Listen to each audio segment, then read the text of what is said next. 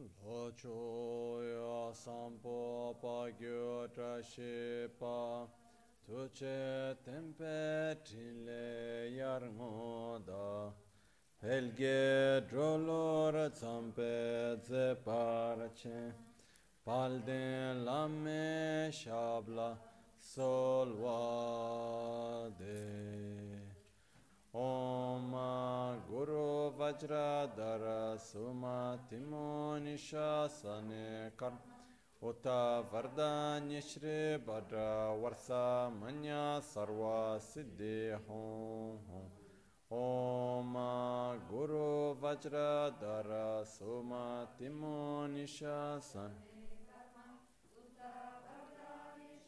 Timo Nishasane Bhadra Varsa Manya Sarva Siddhi Hum Om Guru Vajradhar Suma Timo Nishasane Karma Uta Vardanya Shri Bhadra Varsa Manya Sarva Siddhi Hum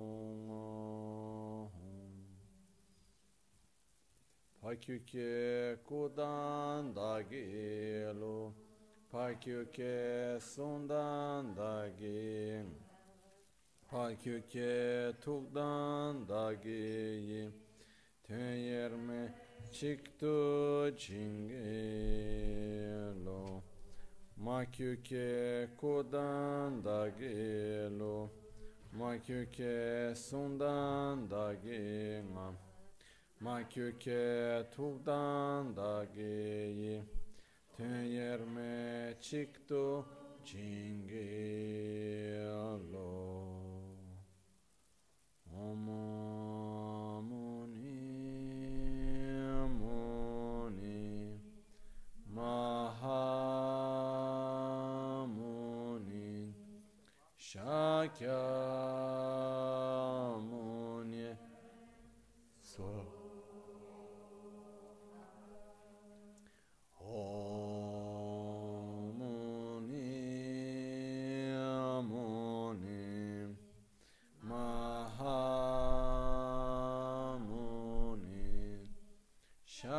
Shakyamuni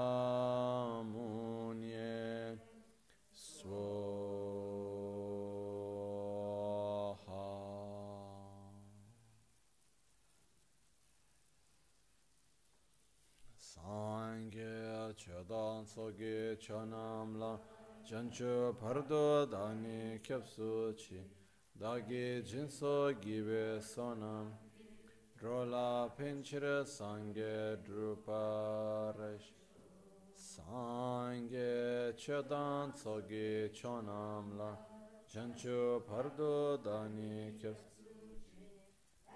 Jinso Gibe Sonam Gi Drula Pinchira Sangye Druparish Sangye Chetan Tsogi Chonamla. Chancho Pardo Dani kyapso Chi. Dagi Jinso Gibe Sonam Ki. Drula Pinchira Sangye Druparisho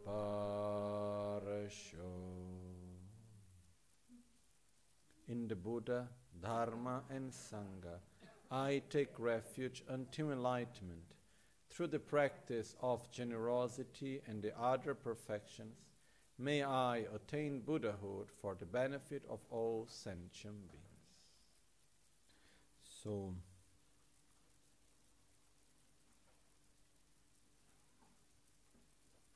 the Guru Puja is part of a method within the Vajrayana vehicle. Okay, so uh, some people sometimes think, ah, Guru Puja is part of Sutra, maybe because of the way of recitation or the image of Lama Tsongkhapa or sutra like this. But actually, the Guru Puja has everything of the sutra, but it is very clearly a practice within the Vajrayana, within the Tantra. Actually, the first line of the Guru Puja, Deche Ngangle Rangye Lama La, that's already putting it extremely clear, which says, Within the state of great bliss, I appear as Guru Buddha. So that's already very clearly that is a practice of the Vajrayana. No? In the Vajrayana path, there is one thing which is called the four empowerments, which we will find in almost any sadhana that uh, is complete sadhana, and uh, especially in the Anuttara Yoga Tantra. Okay, in the Anuttara Yoga Tantra, we have not special in the Anuttara Yoga Tantra, which is the highest class of Tantra, because in the Vajrayana we have four different levels of teachings. We have called the Kriya Tantra, Charya Tantra, Yoga Tantra, and Anu- Anuttara Yoga Tantra. Anyhow, now is not the moment to go through that. But uh, the most, the highest form of Tantra, the most complete, is called Anuttara Yoga Tantra. And uh, so the Guru Puja is clearly part of the Anuttara Yoga Tantra. And one of the important parts into the sadhanas and in the practice is what is called the four empowerments. Okay? Because as we go to the text here, it says, no? Verse 54. Uh, the four obstacles are purified, are purged, which are the four negativities. The four obstacles here, the meaning of the four obstacles is driba. Dribshi in Tibetan. Driba means not necessarily obstacle, but it's like stain, it's like negativity. So basically, here it's the negativities of body, speech, mind, and the three together. That's what the four obstacles. Okay? So when he will say here, oh, the four obstacles are purged or the four negativities are purified, it refers to purifi- the purification of all the negativities of body, speech, mind, and the three together. So basically, it means that we have eliminated, we have purified the negative karmic force of body, of speech, of mind, and of the three together. Okay? This is what it means by when it says here the four obstacles are purged. The four pure empowerments implanted and the seeds of the four kayas received. Okay, to, uh, to be able to explain this well, it takes quite some time. So I'm going to try to make it simple. Okay? I'm going to try to go directly to the essence, even though it's a bit difficult, but uh, try to explain what's the meaning of these four empowerments, which are the four empowerments, what's the meaning of it, and so on. But basically, when we each of one of us that we have received an in- initiation, such as Yamantaka or Vajrayogini or any other initiation in the Anuttara Yoga Tantra, we should make we should practice uh, that we receive the four empowerments at least once a day, ideally. Okay? So inside the Guru Puja, this is the moment where we receive the four empowerments. Within the practice of self-healing, there are the four empowerments. Normally, the four empowerments, we find them or in the Guru Yoga sadhanas, where in which we receive the four empowerments through the Guru Yoga.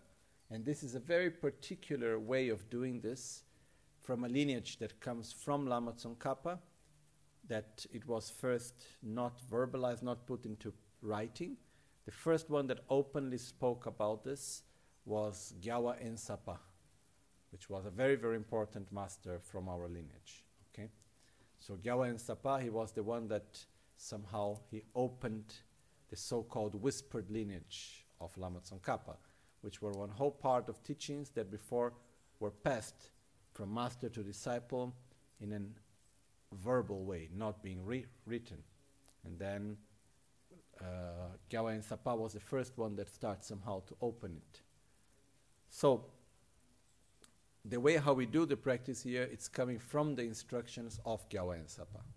Okay, also many things of self-healing comes from the instructions of Gyawa Ensapa. Gyawa Ensapa was the guru of Kedrup Sangye Yeshe, that was the guru of Panchen Losang Chokyi Gyaltsen. So basically, Gyalwa Sapa was the guru of the guru of the Lama that wrote the Guru Puja. Okay? Anyhow. Um,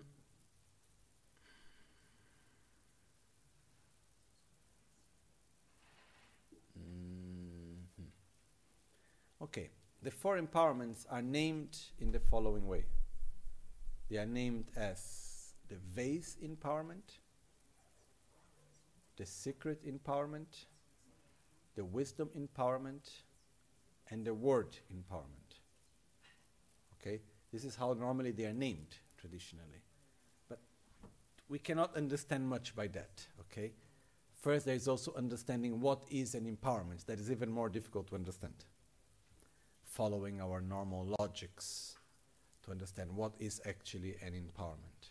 Okay, so basically we could say that an empowerment it is something that is transferred from the guru, from the master, that by receiving it, we can actually go through a particular experience. Okay? This is one of the meanings of the empowerment, then an experience that will help us to purify our body and mind. The other meaning of empowering, empowerment means clearly to take something that I have and I empower you. I give it to you. So I am empowering. Okay? In Tibetan we call wang, which means power. So to give power. It means basically, okay, I have the power to do whatever, and I give you the power to do it. So I empower you. I give you the methods, I give you the permission, I give you, I introduce you to whoever you need to be introduced. So I empower you to do that. That's also the meaning of empowerment. So normally when we talk about the empowerment of any practice such as Yamantaka or Tara or anything like any other Buddhas, any other Yidam, one of the meanings is that we are receiving the method and we are receiving the permission to practice that method. And in Tantra, there is a very important part which is the flow of blessings. The word Tantra itself is translated in Tibetan as Gyu. Gyu means continuum. Okay? Continuum means that there is one master, originally Buddha Shakyamuni, and then he gives something to his disciple, that gives something to his disciple, and this arrives up to us. So there is this flow of blessings. There is this flow of energy that is passed from one master to another until it reaches us. Okay? That's why in Tantra it's extremely important that to do a certain meditation practice, we must have received the empowerment so that we can connect with that particular flow. Okay? So this is something that it's also very important. So when we talk here about the four empowerments, I'm trying to find a way how to explain it easily, okay? Mm-hmm.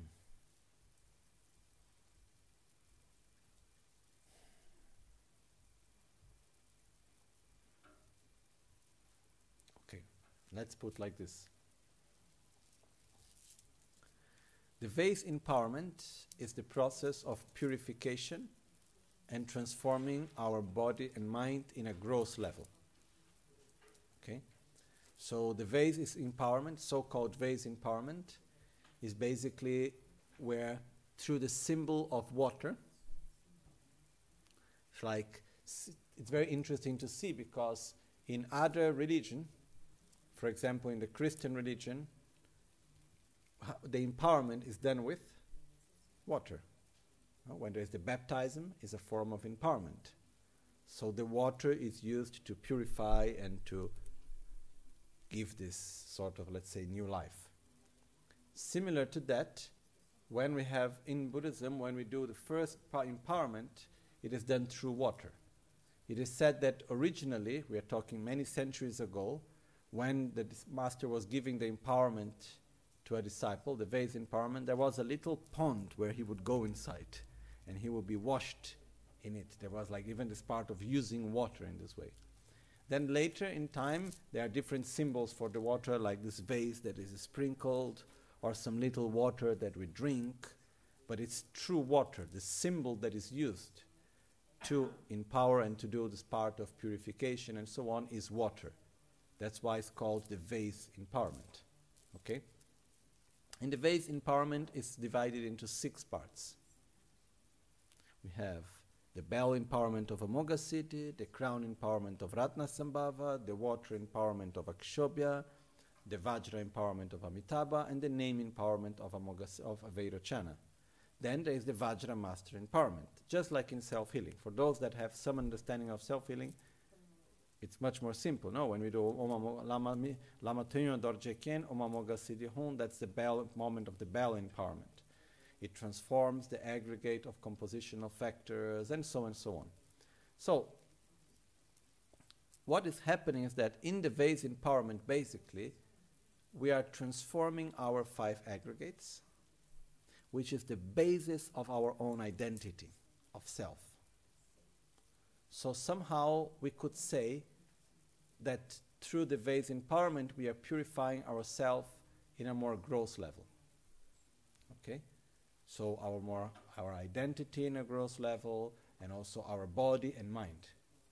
So in other words, when we do the grid of the vase empowerment, we are identifying ourselves in a pure way in a more gross level.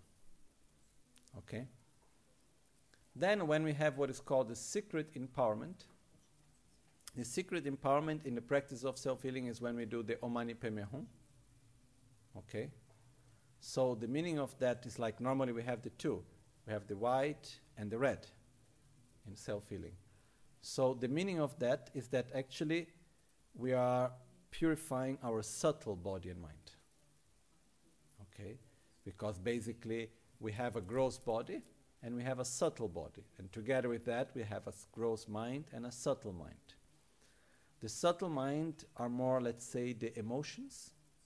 I'm making it simple. The non manifested emotions, basically attraction and aversion, and also our more energy body. That's what normally we would call our subtle body and mind. So, the part of purifying and developing an identity that goes deeper, pure identity that is deeper, we go to the secret and the wisdom empowerment. Okay? So, the secret empowerment is basically male energy, female energy, and the wisdom empowerment is the union of male and female energy. Okay? I'm oversimplifying it.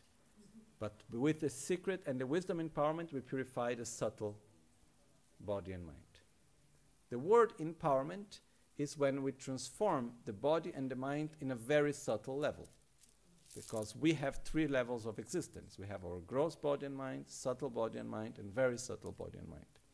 So the transformation and purification of body and mind in a very subtle level, it's the result of what is called the word empowerment. It's called word empowerment as it goes beyond words. There are no words to express it. Okay? So to understand all of this well, or better, to explain all of this well, we would need a lot of other concepts and a lot of time. But to make it really simple, when we think about the four empowerments, we can think about transforming our body, speech, and mind on a gross level, subtle level, and very subtle level. Okay? This is just somehow making it really, really simple. Okay? Someone could say I'm oversimplifying. Most probably, yes. But in this moment, I prefer to oversimplify than to leave something that is completely unreachable. Okay? So, the first empowerment, which is called the vase empowerment, that is also in the more purification in the gross level, is directly connected to the body. Okay? We can also connect. Body is a little bit more gross level. Okay? So when we have the white light and nectar that comes and purifies our body, that is also symbolizing receiving the vase empowerment. When we have the red light and nectar that comes and purifies our speech, it symbolizes also receiving the secret empowerment. And when the blue light comes to our heart, it symbolizes what is called the wisdom empowerment. And when the three lights come together, this is the moment in which we receive what is called the word empowerment. It's interesting because this part of the practice, it's something that for many of us may not mean much. Okay, but what does that actually mean? But actually, it's one of the most important moments of practice, which is, how to say, it has a very, very deep meaning. But we, but we need to arrive there. And uh, one of the important things of all these sadhanas is that they are made for those that are beginners and for those that are experts. So there are things that in the beginning we may not understand very clearly, but as we move along, slowly, slowly, it will be more and more meaningful and more and more tasteful as we go on with it. Okay? So, one important thing is that in our Western way of learning, we must understand everything. At least we must think we understand. No? And we go linear. The Eastern way, it's not linear, it's circular. So we go, it's like if we are going around, so we will talk about the same subject again and again. Looks like we are talking about the same thing, looks like we are looking about the same thing, but actually it's like a spiral. And as we go around, we go hi- gradually higher and higher. We go up and up and up. And actually, when we talk about the four empowerments today, and when we will look again ag- at about the four empowerments maybe in 20 years' time, we're talking about the four empowerments, but we are on a different level. It's something else. When we talk about taking refuge, when we talk about the law of cause and effect, or so many other things, looks like we are repeating always the same things, but actually they are not exactly the same thing that we perceive. We understand it differently. We have a different perception as we move along. Okay? So the practices are done in a way that we repeat again and again. In the beginning, we don't understand everything, but as we move along, gradually we come to understand, and more and more the parts are joining together, and it makes more and more sense. Okay? So I don't want to go into many details about the four empowerments because it is something that to explain well we need to take the sadhana like for example of Yamantaka or Vajrayogini and go through the whole commentary of it. It's much more complex. It's not something that I can feel comfortable putting into f- half an hour explaining. But this way of doing it, it says it's the from the Gyawa Ensapa lineage, is that we simply connect when we have the white light, so-called vase empowerment, red light, secret, blue light, wisdom, the three lights together, word empowerment. Okay? And as we receive this, what we can imagine in the beginning is that, okay, I am receiving the vase empowerment, which means I am purifying and transforming my body and mind in a gross level. Then I am receiving the secret empowerment, I am transforming my body and mind in a subtle level. Same thing for the wisdom empowerment, but still more subtle. And then when I have the uh, word empowerment, I am co- transforming completely my body and mind in a very subtle level. Okay? So, this is what we mean when we say, okay, we receive the four empowerments. At the same time, here it says, as we receive the four empowerments, seeds of the four kayas are received. This means that we have right now four bodies. Okay? We have a gross body, we have a subtle body, we have a very subtle body, and we have uh, a fourth type of body, uh, which is not exactly a body, but it's inseparable from our body, which is the emptiness of the body or the lack of inherent existence of the body. Okay? Which is also called, it's called a body, but it's not. Okay? The gross body is the physical body made of bone and flesh and so on. Subtle body is made of channels, winds, and drops. It's the subtle, like subtle energy body. The very subtle body is a very subtle energy that continues from life to life. Okay. As we reach enlightenment, the very subtle body is called Dharmakaya, the body of essence. The subtle body is called Sambhogakaya, the body of uh, enjoyment. Then the gross body of a Buddha is called the Nirmanakaya or the body of emanation. And the emptiness or the lack of inherent existence of the body of the Buddha is called Ngowo which in Sanskrit I always make I always forget the name in Sanskrit. Uh, Swabhavakaya. It's called Swabhavakaya, which is the emptiness body, which is something that we don't need to go into details right now. Just think about three bodies, make more simple, okay? Which basically means I have gross, subtle, and very subtle. And then there is the fact that my body is it's empty of inherent existence. That's all. That's the fourth body. So, here, as we purify the negativities of body, we plant the seed to realize the pure body also, as we have the, uh, the as we plant the body uh, Nirmanakaya, gross body, Sambhogakaya, subtle body, and then we have in the heart Dharmakaya, the very subtle body of a Buddha. Body and mind always goes together. This is another aspect also. But anyhow, the important thing here is for us to understand that what we are doing is called bringing the result into the path. Okay.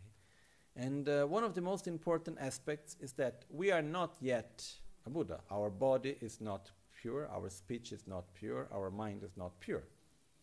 Right? At least mine. No? Okay? If you're already there, then you can go. Okay? But I think we still have something to do. Okay? So, I am not yet there, but in this moment of the meditation, what we do is we, we do what is called bringing the result into the path, which is we experience from within as if we already had developed such states of body, speech, and mind. And as Guru Buddha, as we receive the lights and nectars, we develop, we, we imagine that our bodies and minds get more and more and more similar to that of Guru Buddha. So we are bringing the result into the path. I am not yet like that, but I identify myself in it. No? This morning we talk about the qualities of the body of Guru, of Guru Buddha, of the speech, of the mind. We don't have that type of body, speech, and mind yet but we start to identify ourselves with it. And that's a very powerful tool. This morning we explained also the fact of having role models, and then we can do role playing. We imagine we are the singer, we imagine we are whoever is our idol, and we try to be as if we were.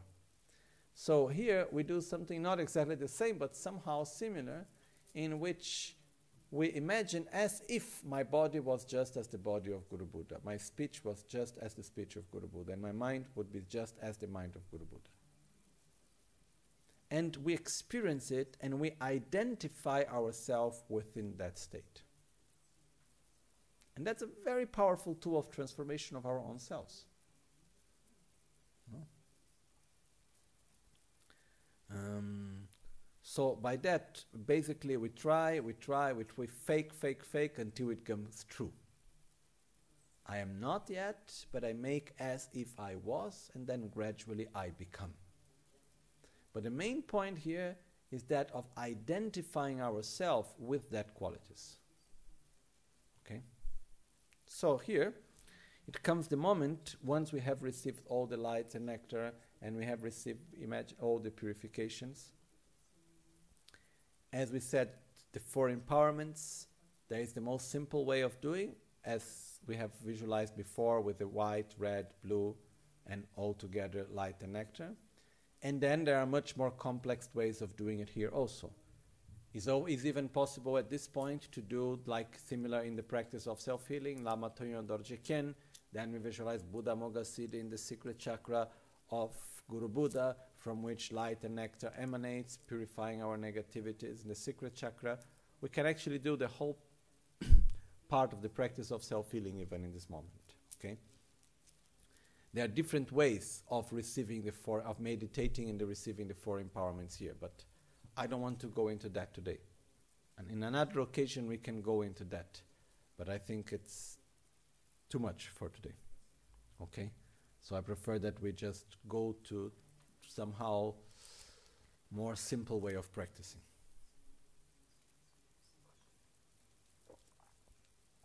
Not because you are not able to understand, but because to go through these points correctly, we need to be in the correct context. There is many other things that we need to explain before in order to be able to understand.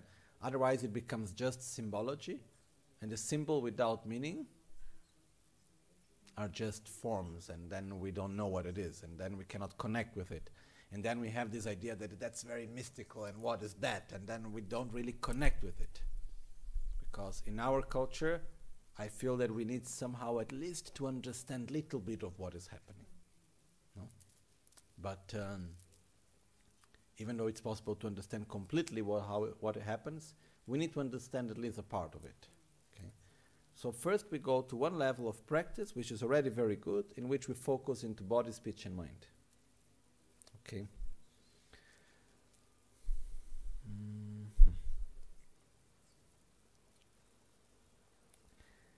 The most, not the most, but a very important part of the practice, it's said in the last verse, which says, A smile emanation of Guru, of the Guru, dissolves into us and we are blessed with inspiration. Kushitobshin lama niba geshin timpe chingelabargyur. Okay. In the Tibetan, with inspiration, this is something that a translation translator added. Okay. There is no this word with inspiration. We said uh, Kushitobshin. Lama niba shik and second emanation of Guru Buddha smiling happily, absorb into us and bless us. Okay? This part of the practice is, for me, one of the most important parts of the practice. So, what we do, we are sitting in silence, or as we recite, but normally we recite first and then we give some time to meditate. And we have Guru Buddha in front of us. Okay? Our body, speech, and mind have been purified and transformed. Guru Buddha is there. Then we focus our attention into Guru Buddha's smile. And then we request, May I be inseparable with you. Then Guru Buddha comes towards us. When he reaches very near to us, he turns around. He becomes small like a thumb. And he sits in our crown. Okay? Then in our crown, the central channel, which normally goes from our forehead around through our spine, it opens like the mouth of like, like a trumpet. Okay? So it opens in our like where the fontanella is, in our how to say uh, crown chakra, no? It opens here and then Guru Buddha goes inside very smoothly gently.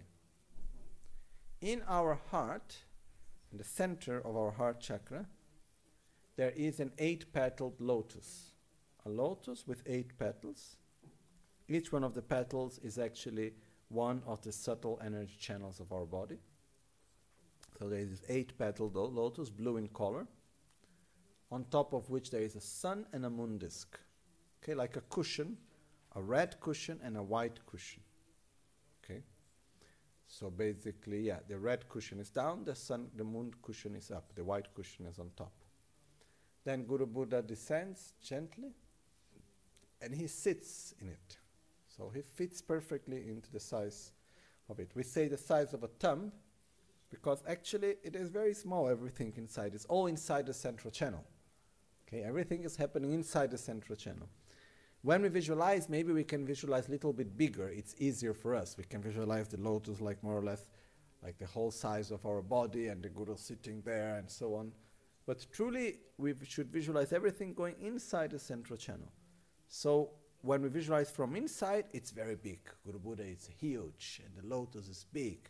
But we are observing from within the central channel, not from outside. Because our tendency when we visualize something inside is to look from outside to inside. But actually, when we do visualizations inside the central channel, the best way is to visualize from within. Our perspective is from inside. And when we are with the perspective from inside, space is relative, so it's very huge. Okay? So, Guru Buddha descends, sits in our heart in an eight petaled lotus with a, with a sun and a moon cushion.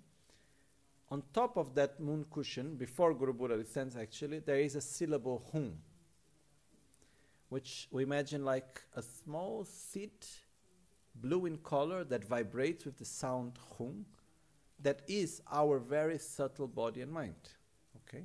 It is our own self on a very subtle level.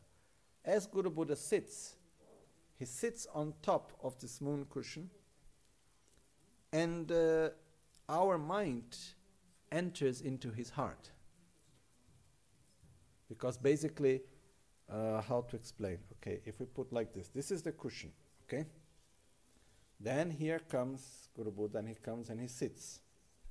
But on top of the cushion, more or less at the, at the height of the heart, when he's seated, it's also already our very subtle mind in the form of a syllable hum, like a dot of light. And when he enters, he penetrates it, and it ends up, let's say, this is the syllable hum, the microphone. Okay? And then Guru Buddha comes, and when he sits stuck, it gets to his heart. Okay? So basically, it's like if our very subtle body, speech, and mind, it's overwhelmed, is absorbed, embraced by Guru Buddha that absorbs in our heart. Okay? So, the important thing is as we visualize Guru Buddha descending and he sits in our heart, that moment we imagine that our very subtle body, speech, and mind, our self in the most complete aspect, becomes inseparable with the very subtle body, speech, and mind of Guru Buddha. So it's the same example as we gave before. There is the artist that gives the right shape to the clay, okay, and makes out of it a beautiful vase. Similar to that, our body, speech, and mind, we have been shaping it, and now comes the artist, which is Guru Buddha, and gives the final shape to it. And as it's being shaped, we feel that our body becomes exactly as the body of Guru Buddha. Our speech becomes exactly as his speech, and our mind, most of all, becomes exactly as his mind. So, the two minds melt together, just like water and milk.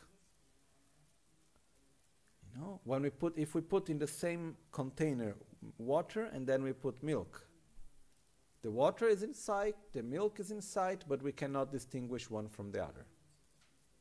We cannot separate one from the other. Similar to that, we imagine that our mind is there, the mind of Guru Buddha is there, but we cannot distinguish anymore one from the other. And we don't pollute the mind of Guru Buddha. Okay, we are we become like him. So we experience the state of mind of Guru Buddha. We experience that.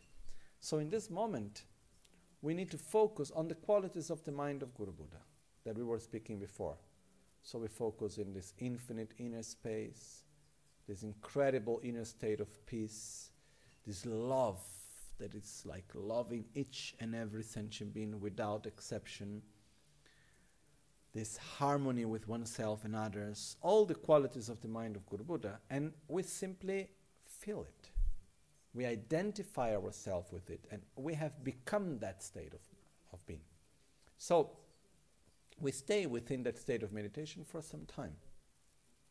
Okay? And it's said to be one of the most important forms of meditation of Guru Yoga is to meditate into one's mind being inseparable with the mind of Guru Buddha. Okay? It is something that it actually is something quite beyond words, but I hope that it's clear what I am explaining. Is it okay? Yes? Okay. So, this is the ultimate way of bringing the result into the path. Okay? I am the Buddha. I am a pure being with a state of peace, state of love, of compassion, and so on. And I am inseparable of Guru Buddha. So we should stay into the state of meditation for as much time as we want, as we can. If we go into more details, this is the moment in which we shall meditate in the so called non dual union of great bliss and emptiness, or so called Mahamudra, and so on. Okay, when there is the absorption of the Guru, that's when we meditate in Mahamudra. Okay. One extra detail is that when Guru Buddha descends and sits in our heart, then at that moment we imagine like everything fills up with light. From our heart, light emanates, and everything fills up with light. Okay? The whole universe, the whole sentience, everything is filled up with light. Then it's like if the light expands, and then after some times it reabsorbs, and we appear in a pure form inseparable of Guru Buddha. Okay, so we can appear in the form of Buddha Kshobhya, of Buddha Ratnasambhava, or in the form of the yidams such as Vajrayogini, or any other practice that we do. But the most simple way, in a way, and the way that I advise also in the beginning at least, is that we focus that we are still in our ordinary way, but in our heart is Guru Buddha, and we feel that we are inseparable, inseparable of Guru Buddha. We feel that Guru Buddha is there, and it's completely inseparable from us. We focus mainly into the feeling of the mind being inseparable, of the speech being inseparable, of the body being inseparable. So we feel that state of presence. We feel that our body can benefit anyone that comes into contact. Our speech can transmit the Dharma in every word our mind it's perfectly stable and joyful and peaceful and so on okay we remain into that and then we remain into that state of meditation for the time that we can okay? Maybe for 3 hours. Okay. Maybe for 3 minutes. Okay? Or the time that we feel comfortable doing it okay? It's good because actually, if we are able truly to relax within this state, it's so beautiful, it's so pleasurable. We let ourselves go. Imagine, no? Many of you have had the experience of being, for example, embraced by Rinpoche. No? And it's a very wonderful experience. But imagine something that goes much beyond that. You are embraced by his body and become one with it. You are embraced by his speech and your speech become one with it. You are embraced by his mind and your mind becomes one with him. It's like this incredible um,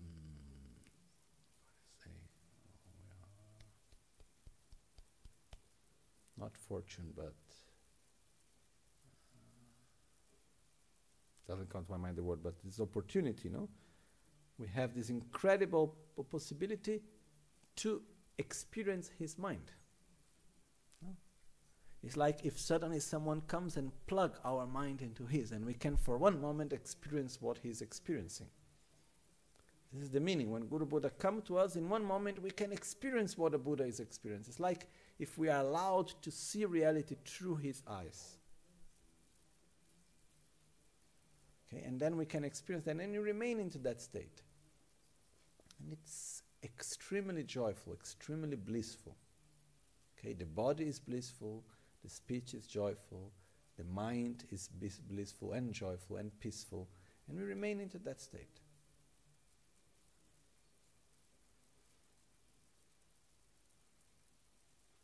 Just stay there. We allow ourselves to rest within that state.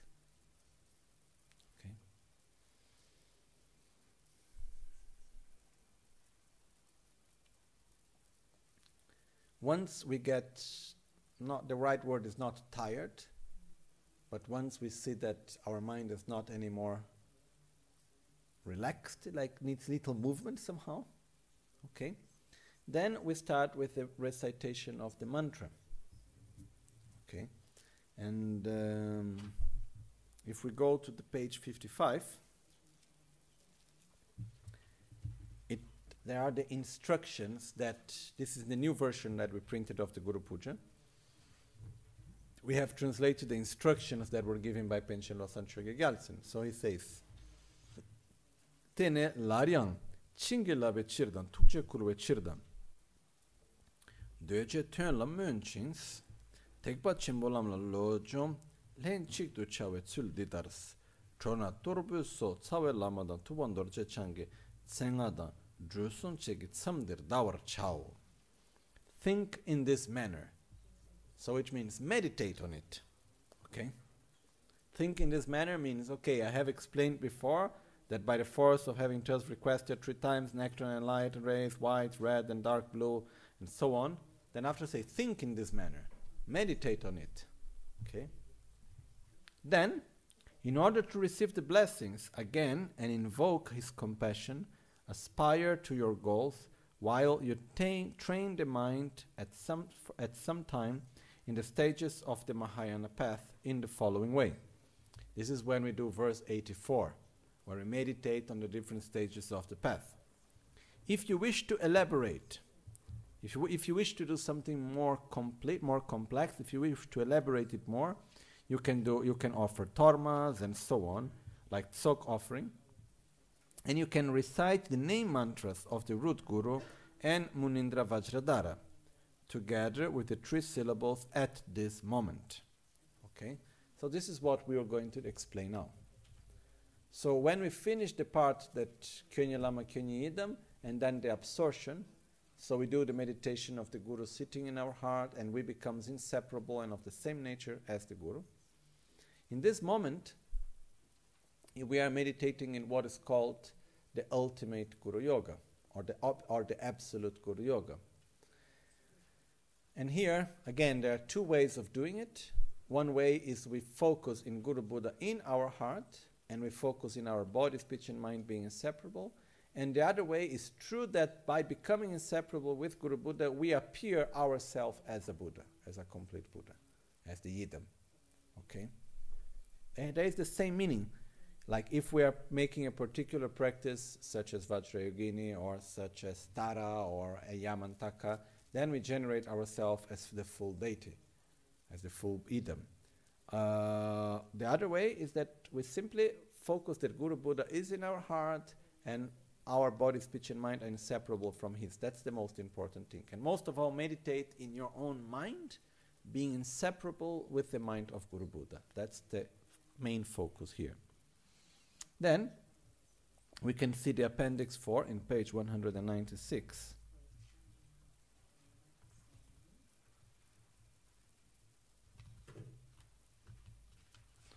Okay, so as we go in page 196, there are the lineage name mantras. So, what do we do in this moment of the practice? This is the moment in which we accumulate the mantra of the Guru.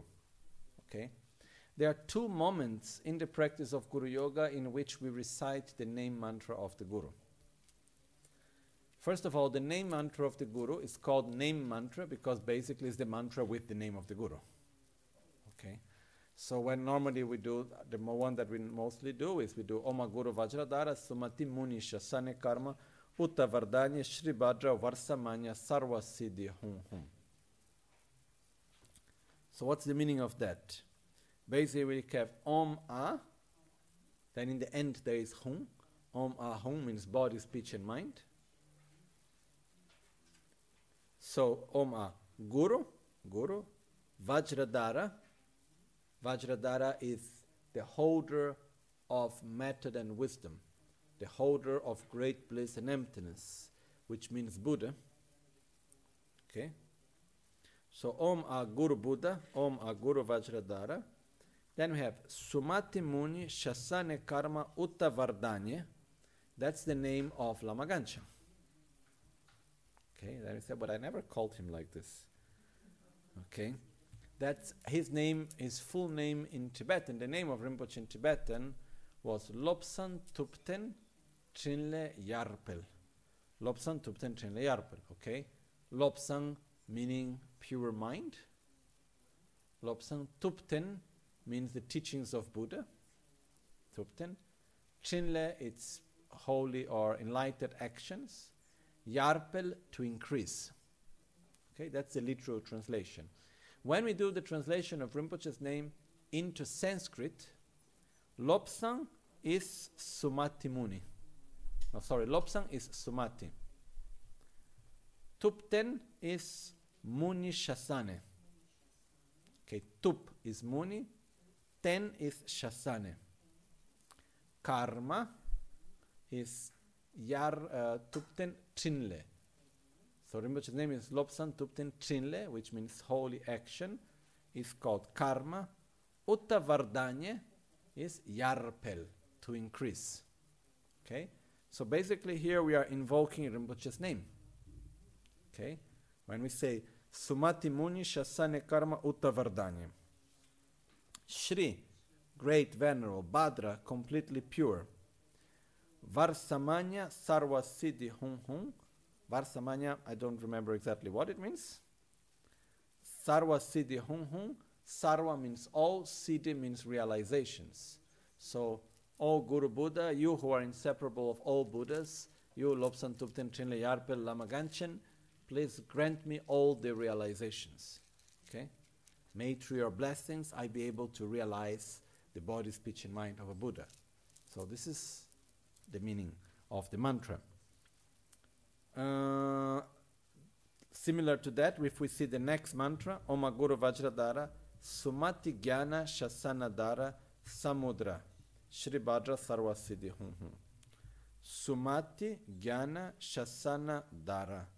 So here's the name of Trijang Rinpoche, Rinpoche's guru, Trijang Rinpoche's previous life, which we have Losang Yeshe, Tenzin Gyatso, uh, Lobsang Yeshe, Gyatso, I think that was the precise name. So we have here, yeah, uh, Lobsang, Sumati, Jnana Yeshe, Shasana Dara, the holder, okay, Tenzin, the holder of the lineage, Samudra, ocean, which is Gyatso, okay. So this was the name of Rinpoche's, of Guru, Kyabje Trijang Dorje Chang. Then, if we go to the next one, it's more easy. Oma Guru Vajradhara Sumati Kirti Siddhihum. Sumati Kirti is the name of Lama Tsongkhapa. Lobsang Chakpa. Lobsang Sumati Chakpa Kirti. Okay? So this is just to say when we say the name mantras. And Buddha Shakyamuni, Om Muni Maha Muni, Mahamuni, Shakyamuni Soha. We also it's also the name mantra of Buddha Shakyamuni. So what are we doing in this moment as we recite the mantra? No, sorry, something before that which I didn't finish to explain. There are two moments in the practice in which we recite the mantra of the Guru. One moment in which we request the blessings, in which we can recite the mantra, and another moment in which we meditate in being inseparable with the Guru. And then we meditate on the holy actions that, that comes as being inseparable because we have done the meditation in which we become inseparable with Guru Buddha. Okay, now I am inseparable, my body is pure, my speech is pure, my mind is pure, so wonderful. Then now what I do? Okay, I, I don't stay just there blissed out. I need to do something with all that qualities. So we simulate the enlightened actions. So what a Buddha does in his time? What's the full-time job of a Buddha? No? The Buddha adapts his actions to the needs and capacities of sentient beings in order to guide each and every one to develop love, wisdom, and to get out of the cycle of samsara. Okay? So, this is basically what a Buddha is doing. It's helping sentient beings. So, what we will do here is we'll simulate the holy actions. We have meditating in being inseparable with Buddha, or uh, inseparable with Guru Buddha. Now we should meditate to simulate the enlightened actions. Okay? So, we meditate on our heart. There is Guru Buddha. There is the the, the lotus flower, flower with the sun and the moon disk, on top of which there is Guru Buddha. Okay? At the heart of Guru Buddha, there is again a lotus flower. Okay, with the sun and the moon cushion. On top of that moon cushion is the syllable Hum. symbolizing the very subtle mind of Guru Buddha, inseparable from ours. Okay? Around the hum, we have the mantras. So we start with Om Ahum, which is the essence mantra of all Buddhas. Actually, if we forget all other mantras, if we do Om Ahum, everything is inside. It is said that by making Om Ahum, we receive all the blessings of all the other mantras. There are some practitioners that their whole life they only do Om Ahum, Om Ahum, Om Ahum, Om Ahum, Om Ahum, Om Ahum, Om Ahum, Om Ahum.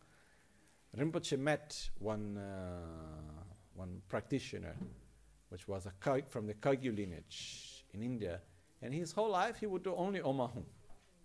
No? And Rinpoche helped him a lot. He was very faithful practitioner, and uh, when Rinpoche met him, he was in Bodh Gaya, and he was doing something that for our culture it's very difficult to understand. He was making a light offering in which he was using his own finger as the candle. Uh, how to say? Inside of the candle there is the wick. No? So basically, he offered it.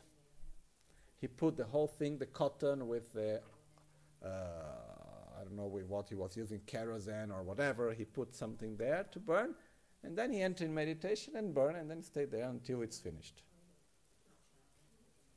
No? And then the finger is gone, basically. Okay? It's quite something strange. Anyhow, it's not the moment to discuss about this if it's good or bad or right or wrong. It's just a fact. Okay? If it was something to do for us, we have been teaching this, but I have never received this as instruction from my gurus, and I would never teach it to anyone. Okay? But anyhow, he was doing that. I don't know which were his reasons and so on. But he would just do Om. And uh, very often he would end up in jail because he didn't have the papers to travel. And he didn't even know he needed paper. So somehow he would, Rinpoche would receive a message in Varanasi, oh, he's in jail. Then Rinpoche, that he knew the police guys around, and so he would go there and he would take him out of jail. And then ahead and Rinpoche would ask, what happened? He said, they, I met them in the train and they took me here. And here I remain. You know, and he was very peaceful and it was okay. Anyhow, later he went to live in uh, Sweden, I think. And he had a sort of Dharma center. He got married and he had and he, he didn't give any Dharma teachings. He would just play flute. That's all. He was like people would come and he would play Tibetan flute and that's all. Anyhow, see there are many different ways of how the Dharma can actually go. No? But just to say, he would his practice would be only Omahum. Okay? And there are many other stories of practitioners that would do only Omahum.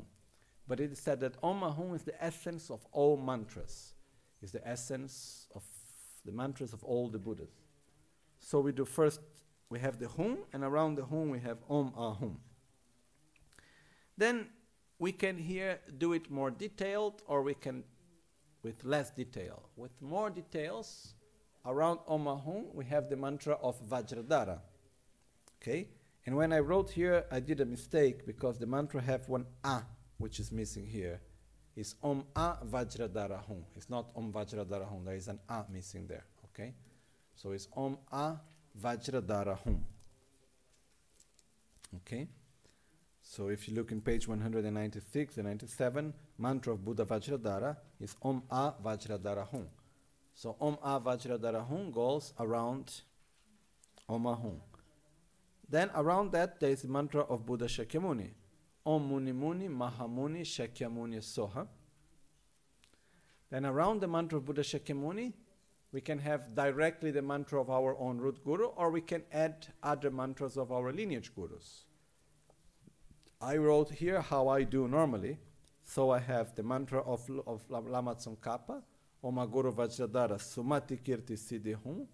Then the mantra of Trijang Rinpoche, Oma Guru Vajradhara Sumati Gyana Shasanadhara Samudra Shri Bhadra Sarva Siddhi Hum Hum. And then the mantra of Lama Gangchen Rinpoche, Oma Guru Vajradhara Sumati Muni Shasane Karma Uta Vardanya Shri Bhadra Varsamanya Sarva Siddhi Hum Hum. Okay. When we recite the mantras in order to request the blessings, we start with the lineage mantra with Om Ahum, then we go to Vajradhara, then we go to Buddha Shakyamuni. We start with a more far away lineage, and then gradually we come to the more near lineage. Okay? So let's say our own guru is the last one that we recite because it's more near to us. Like normally in our practices, when we're doing the preliminary practices, we always do first the mantra of Trijang Rinpoche, then the mantra of Lama Gangchen. Okay? So when we request the blessings, we start by reciting the mantras, let's say more far. Then slowly, slowly we come reciting the mantras more near. Normally we meditate that, for example, first there is Buddha Vajradhara. Then there is Buddha Shakyamuni. Buddha Vajradhara absorbs into Shakyamuni. Then we do the mantra Buddha Shakyamuni. Then Buddha Shen after that we do a Buddha Shakyamuni absorbs into Lama Tsongkhapa. Then we do the mantra of Lama Tsongkhapa. Then Lama Tsongkhapa absorbs into, let's say, Trijang Rinpoche. Then we do the mantra of Trijang Rinpoche. Then Trijang Rinpoche absorbs into Lama Gangchen. Then we do the mantra of Lama Gangchen. Then Lama Gangchen absorbs into us. This is when we request the blessings from the lineage. Here, we do in the opposite way. We start with the, with the name mantra of the Guru that is more near to us, and we end with the name mantra of the Guru that is so called more far. Okay? So, we start first, as we first have meditated that we were inseparable of Guru Buddha, we have in our heart our Guru sitting. In his heart, there is the syllable Hum with a lotus, with a sun and a moon cushion. On top of it, there is the Hum, and on top of it, there are the different mantra garlands. How do we visualize a mantra garland? Um, some people try to visualize it with the letters standing up and turning clockwise. But it's also quite difficult for us to visualize each letter. In which language? Does it need to be in Tibetan? Actually, not, because if it would be necessary in Tibetan, then Tibetans needed to do in Sanskrit, because that's how it arrived in Tibet originally. So there is no obligation to do it in Tibetan, but it's maybe more nice to do it in Tibetan. But it's also difficult to see the letters going. So for me, the best way is we visualize the mantra as each syllable, which means each sound, om, ah, gu, ru, and so on, it's a dot of light that vibrates with that sound. Okay? So we have this mantra garland, which is a light garland with little dots of light and each dot of light vibrates with a particular sound. Okay? So this is around the syllable hum in our heart. Okay, so is it clear up to here? Okay. Then, as we do the mantra, we focus on ourself being inseparable of Guru Buddha. On the other occasion, we do the mantra requesting the blessings. Here, no, we are already inseparable of Guru Buddha. We have already received all blessings that we could ever receive. Okay, so basically, what we do is that as we recite the mantra, we focus in the garland in our heart. Then, from the mantra garland in our heart, light emanates. And it goes in all directions. No, we say goes in the ten directions which means up, down, and in the eight cardinal directions. It goes everywhere. So basically, we see this light emanating like an aura that emanates everywhere. And as the light emanates, it goes basically to all sentient beings and to all holy beings also. And it fulfills what are called the two actions. One action is to make offerings to the Buddhas, so basically, this light it goes and touches the heart of all holy beings, and it makes offerings to them of basically they develop great bliss. So as they touch them, they develop this great bliss, and then from them, the lights come back and reabsorb into the mantra garland.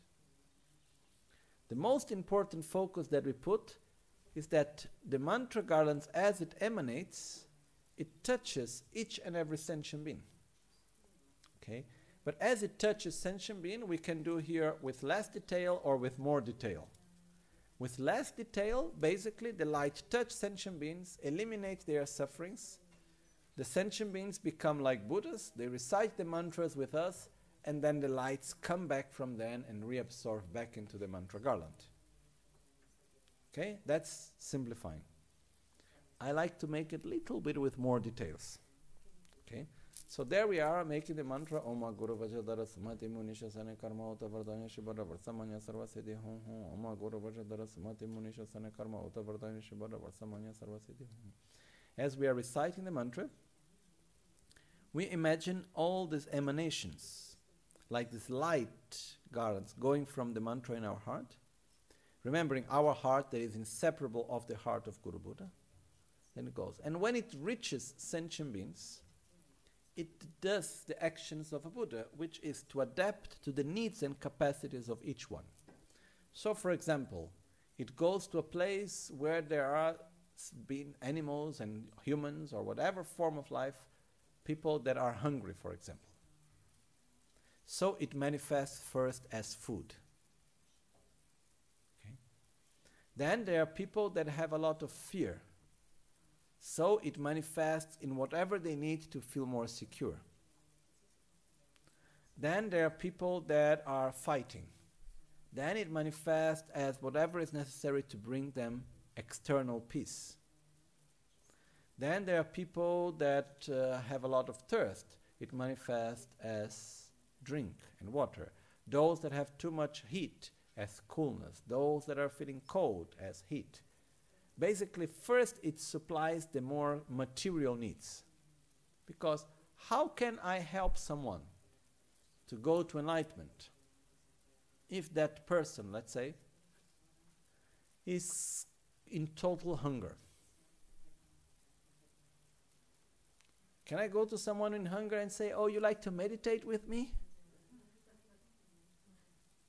You know there are the four noble truths I know you are feeling hunger and uh, you are suffering, but actually, suffering is not coming from the lack of food. Actually, suffer comes from your karma and your defilements. So don't worry about the food. Let's meditate in order to eliminate your defilements and karma. What would a person in hunger say to us? At le- the minimum, if the person is very polite, will say, Thank you.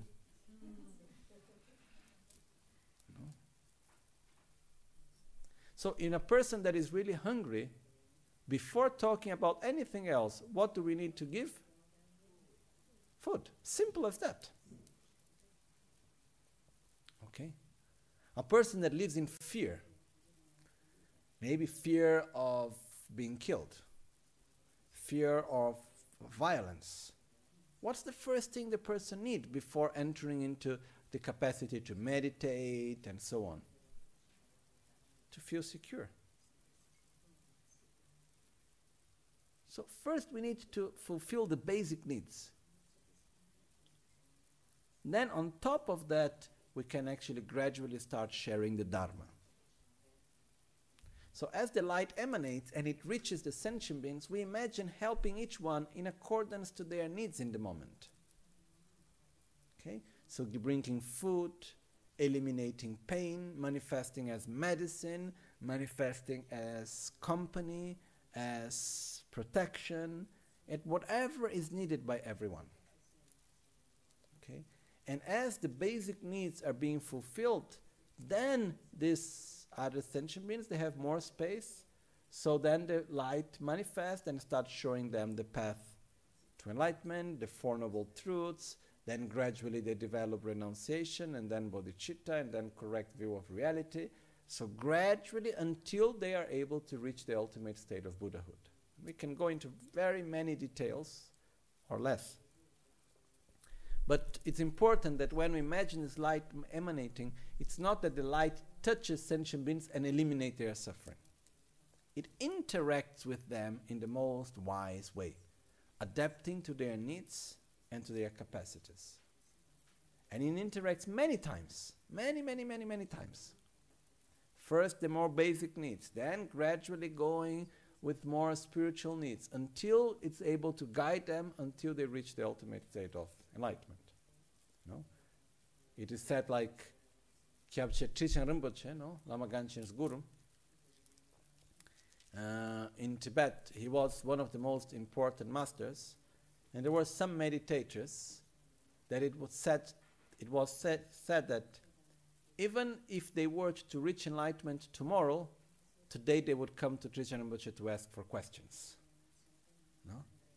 So there was like this incredible great meditators, they still needed help.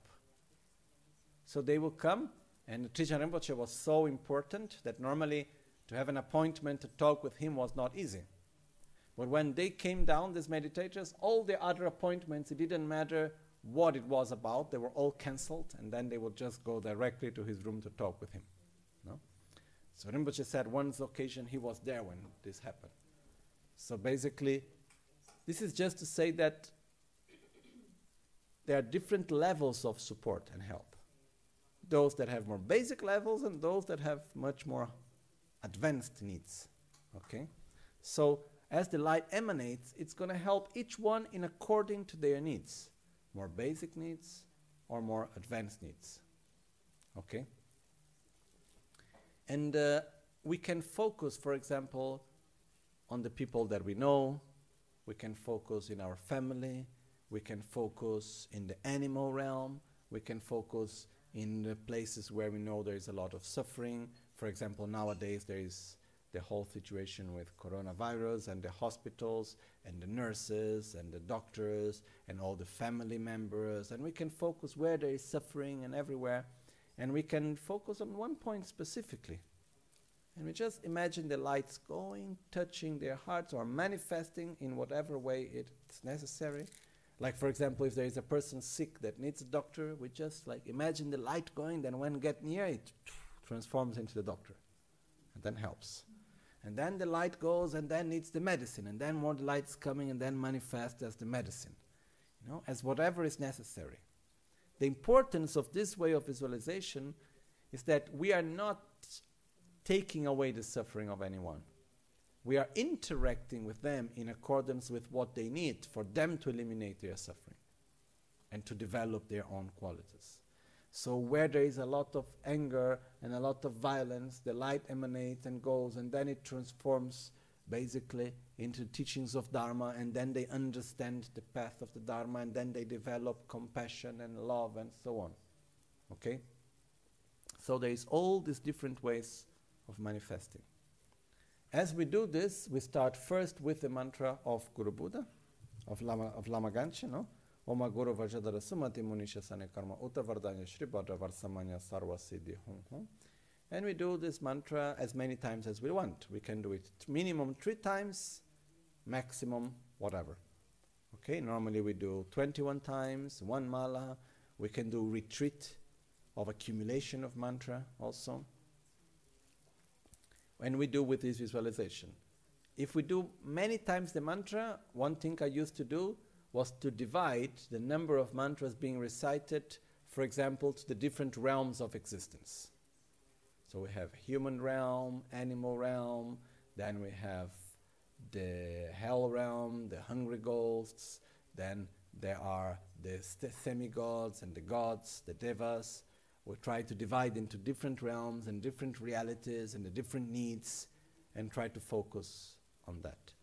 One important aspect is that whenever we visualize that there is an emanation, it does the job and then it comes back and reabsorbs back into our heart. True dul, we say in Tibetan. Emanate and reabsorb. Is always important to remember, okay? We imagine that from our heart light emanates and then it reabsorbs back. So we do first the mantra of the Guru, of the root Guru, then we go on with the mantra of his Guru, the lineage Gurus, Lama Tsongkhapa, then there is Buddha Shakyamuni, then we have Vajradhara, and then there is the Om Ahum. Okay? So, mm, we do the practice here for as long as we feel comfortable. We can do it for a few minutes or we can do it for a few hours. But uh, it's a very important moment of the practice, which normally when we do the Guru Puja in a group, not always we recite the mantras at this point, okay? But uh, it is being explained in the instructions itself, and uh, especially if we do the practice by ourselves at home, I think it's important at this moment just to stop and to focus into this aspect of being inseparable of Guru Buddha. It is very important to remember as we do the mantras, we should always keep one part of our mind focus on ourselves being inseparable of Guru Buddha. Okay, as Guru Buddha is seated in our heart. Hmm? If we do this well, it's going to help us very much afterwards during our daily activities. Because we keep always Guru Buddha in the heart. So we go to work, there is Guru Buddha. We are eating, there is Guru Buddha. We are doing anything. So when we see, for example, something pleasurable, we offer to Guru Buddha in our heart. When we see a difficult situation, then we emanate light from the heart from Guru Buddha to help that situation. Okay? We can, it, it has a lot of functions and it's very useful. When we have our own moment of difficulty, we take refuge in Guru Buddha that is in our heart and we request for help and support. Okay? So, this practice of meditating in Guru Buddha that comes into our heart and remains there, it's very, very useful. No? For example, if we see, no, Rinpoche, he taught us very clearly to do this in every occasion, and we could see himself doing. Even when going into the car. No, Rinpoche, when going in the car, the first thing that he used to do was lo sangya wa kungye ye she ni chek tu trime gyan ten zimbe tso ramjan kil gor gya tso chudu gun chinchen lame shabla so wa de omo a guru vajra dara suma ti gyana shasanad samudra shribhadra sarva siddhi hum pakyu kudan da ke sundan da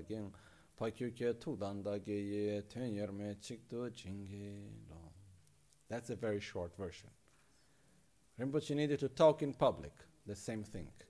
Needed to give an advice to a person, that's the first thing, before anything.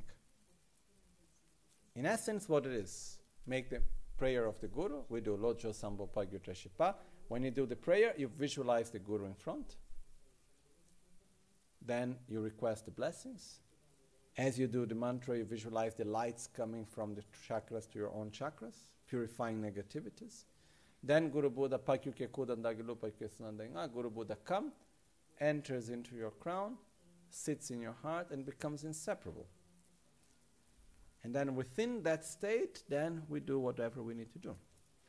Okay? Even it is said, like, for example, if we find ourselves into situations like I am right now, in which we are in a position of somehow sitting in a higher place with respect, where people come to us and say, Oh, how good you are, how wonderful, or praising us, and so on. We always visualize Guru Buddha in our heart, and then the prostrations are made towards Guru Buddha. The, the praises are given towards Guru Buddha in our hearts. That's an antidote for our own pride, also. Okay? And uh, when we are in a difficult moment, we are not alone. Guru Buddha is there, and we feel the presence, and we remember the teachings, and we request for the blessings, and it helps a lot. Truly, it helps a lot.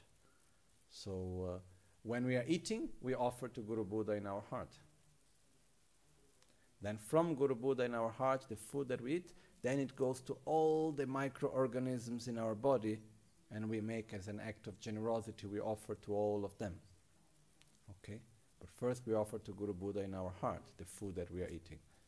So, there are many moments that we do that. But by keeping Guru Buddha in the heart, we are always in contact with the path. We are always in contact with our own qualities and with the qualities that we want to develop. You know, it's extremely powerful to identify ourselves with that ultimate state of body, speech, and mind that we want to become. So, as we were saying before this morning, we have our role model, and then what we do, we identify ourselves 24 hours with the role model. All the time. Okay? So, this we do this with this practice of first we make offerings and so on, and then we visualize the receive the blessings, and then Guru Buddha comes and sits in our heart. So we do this in our meditation, well, and then after we try to keep it on during the day. Okay? And then if we have particular moments, like a moment of uh, little difficulty or when we need to do something important, you can just recite the mantra and focus again in, into Guru Buddha into the heart. We can have like shortcuts to go back into, into that state. Okay?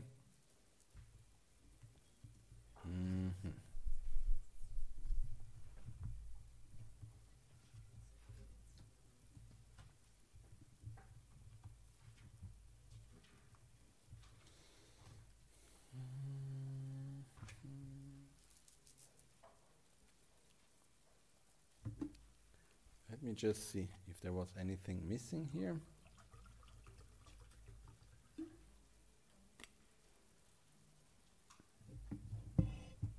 One second.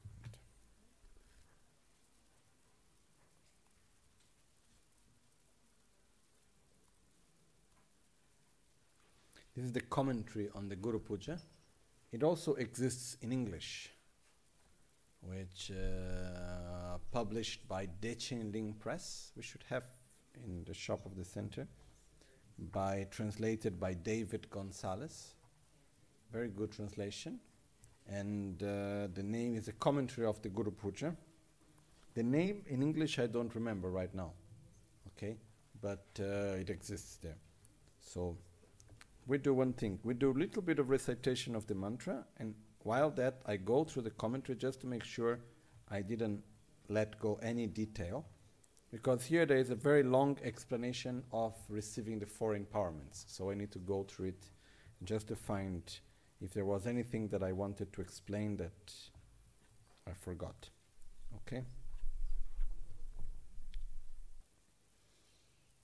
Okay. So I was just going through the commentary on this part to check if there was not anything missing. Most of the things we have explained.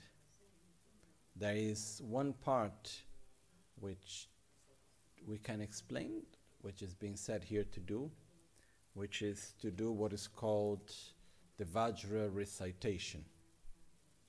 Okay. Um,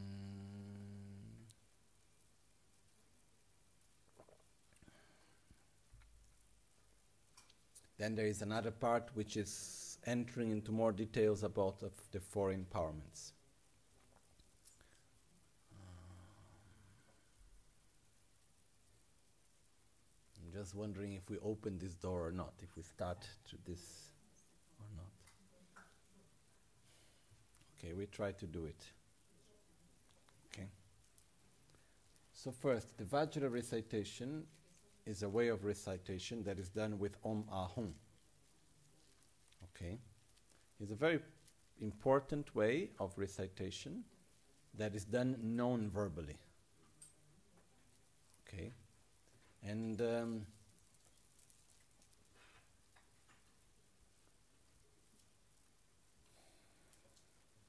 so we are in the aspect of Guru Buddha. We are in a pure aspect. We focus mainly in our heart. There is Guru Buddha sitting. In the heart of Guru Buddha, there is the very subtle body and mind of Guru Buddha and our very subtle body and mind inseparable in the form of the syllable Hum.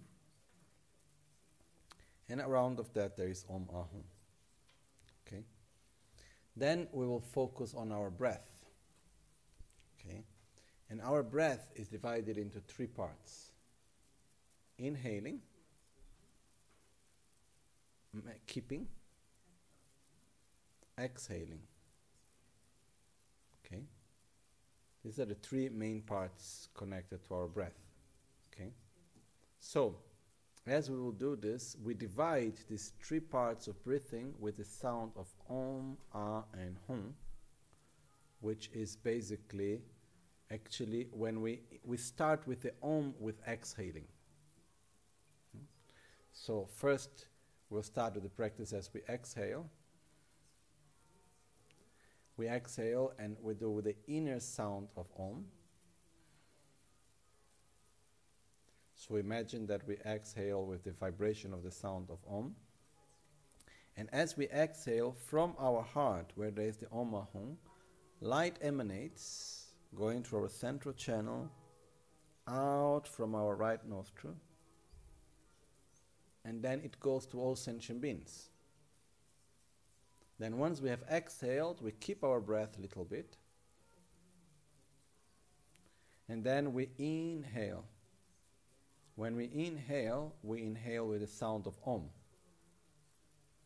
So, sorry, we inhale with the sound of Hum.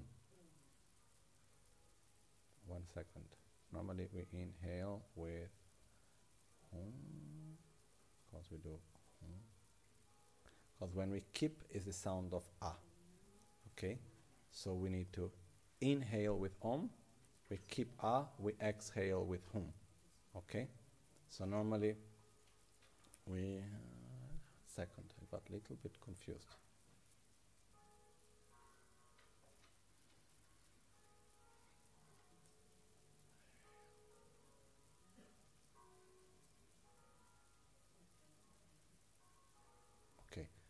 We exhale with the Om. Normally, when we inhale, it's okay. We inhale with a, and then we exhale with Hum. Okay? To be 100% sure, I need to go to look somewhere else. But anyhow, that's how I remember. I feel something, something missing there. Anyhow, what we do with focus is that we do the Om. Okay?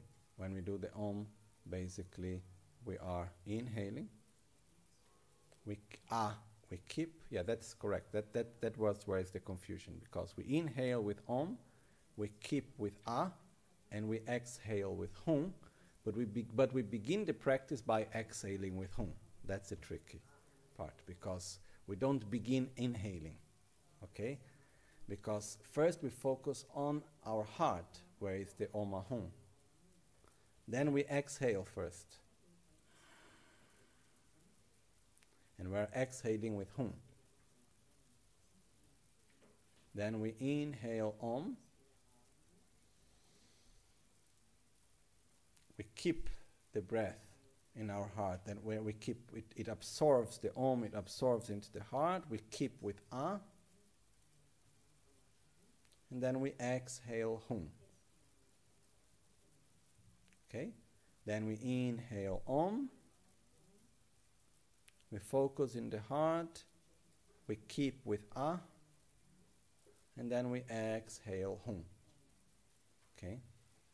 So again, we start by exhaling with Hum. Then we inhale with Om.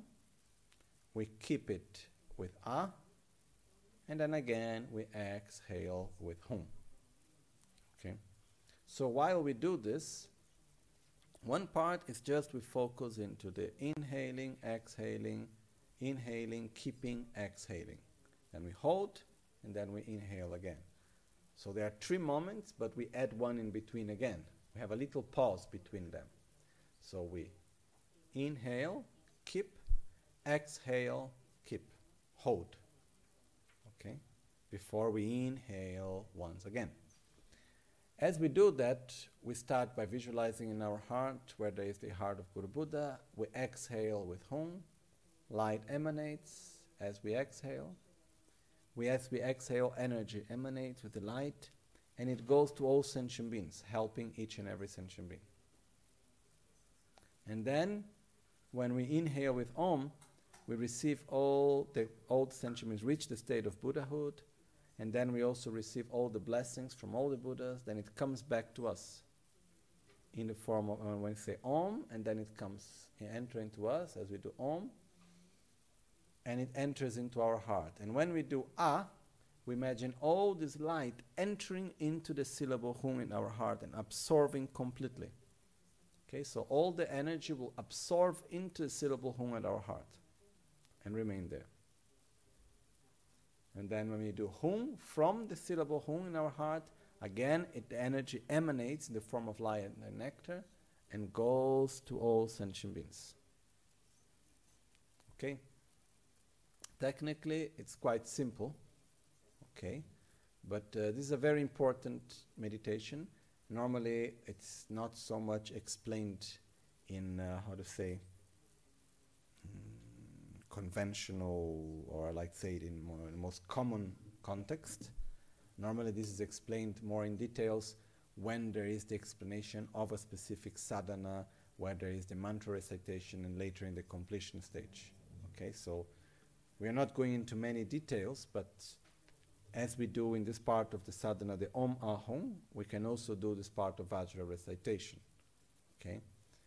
We can do also what is called the um, which means uh, the similar like Vajra recitation. It's not the actual Vajra recitation, in which we do the sound Om, Ah, Hum, like in self healing, where we do the Om, Ah, Hum in the end of the practice that's like an introduction to Vajra recitation. The actual Vajra recitation, it's completely in silence, but we do the inner vibration of the sound. Okay?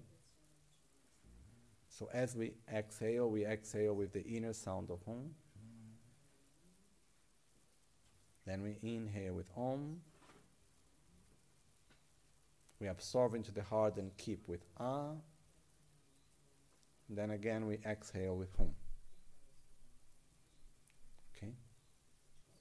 And this, we should do this somehow when uh, we keep the breath, we inhale deeply,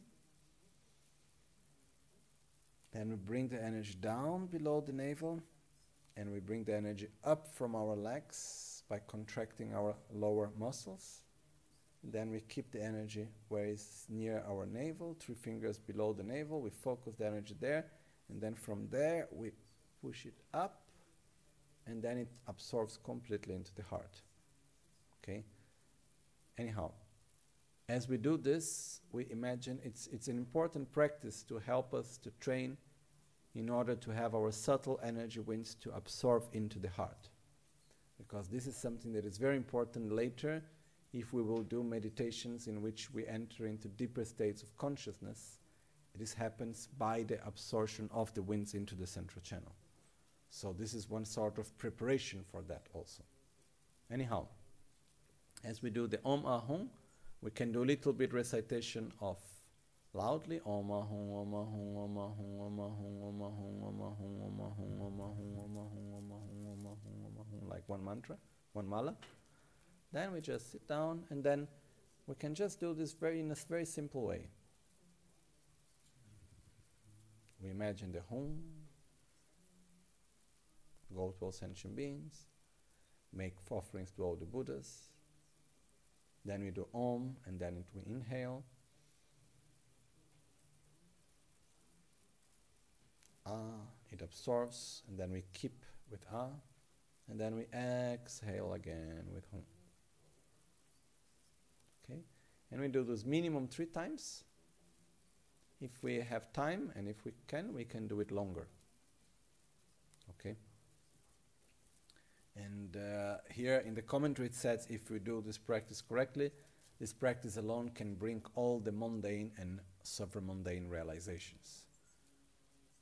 Anyhow, um, I think that we all should focus first in the requesting the blessings, recognizing the qualities of body, speech, and mind, identifying ourselves with that qualities. And then once we have done that, then we need to use that qualities. That's where we manifest the lights, and then we do the Om Ahum. One way is by reciting the mantra verbally, and the other way is doing the inner recitation with Om Ahum. Okay? But in both of this, we are doing what is called also to simulate the enlightened actions of a Buddha. Okay? And uh, one of the important parts of all of this is because we are familiarizing ourselves with virtue. Okay? And actually into this simple practice where light emanates from our heart, go to sentient beings, eliminate their sufferings, bring them to state of well-being and happiness, and then reabsorb back into us. we are also within this practice familiarizing ourselves with what is called the four immeasurables. Okay? Which are four important qualities that we need to develop, and Buddha put a lot of emphasis into them, which is to develop love, compassion, equanimity, and joy. Joy intended as rejoicing. Okay? So, how does this happen? When we emanate light from our heart and it goes to other sentient beings that we, we visualize around us, and we see that they are suffering, and it goes to them and it manifests as whatever they need the most and takes them out of suffering, what is the intention that we have in that moment? May they be free from suffering. We don't want them to suffer. That's why we manifest as the doctor, as the nurse, as the friend, as the medicine, as water, as heat, as coolness, as whatever any one of them may need. Why we manifest that? Because we don't want them to suffer. So, what are we familiarizing ourselves with? Compassion. Okay? And by that, it brings them to a state of well being, of happiness, of peace. So, we wish them to be happy. And by that, we familiarize ourselves with love.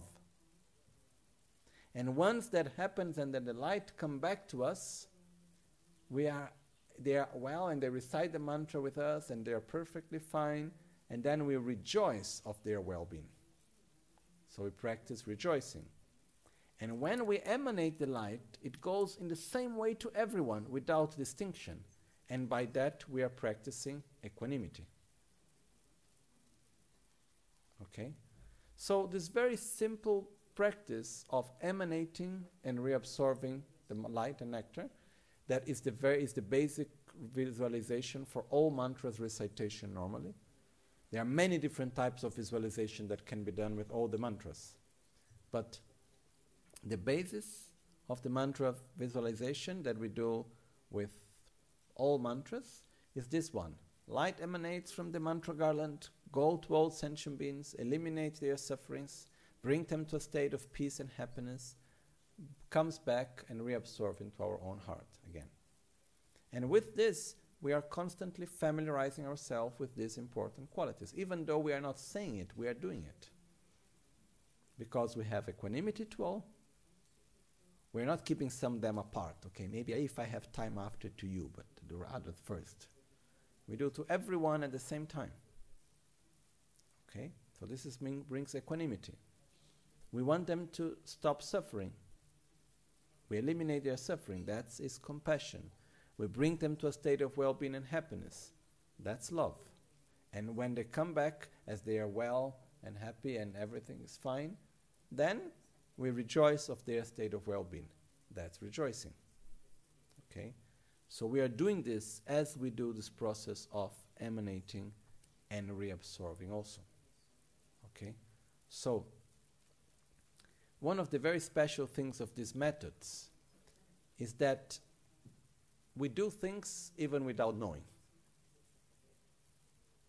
If we do this visualization as it is explained, we don't need to know that we are developing love and compassion and equanimity and rejoicing, but we do develop it naturally by making the visualization because when we visualize, we direct the mind in a very powerful way.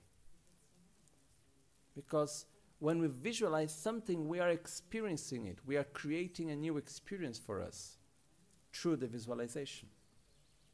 So if there is someone suffering in front of me and I do something to help that person, all in visualization, what am I doing? I am cultivating compassion. So it's interesting because these methods they work even if we don't understand why. Okay? And the other thing is that we are familiarizing ourselves with our own potential and we are recognizing our potential and we are identifying ourselves with the qualities. As we said yesterday, it's very important for us to remember that wherever there is darkness, we cannot eliminate the darkness by focusing on the darkness. We need to eliminate we need to focus in light. But we need to develop light, and that's not so simple. There is not no there is no switch. It's more or less like you know, rubbing the little wooden stick into another one in order slowly, slowly to make the heat in order to make light. It's more, it's, we need to develop our inner light. Okay?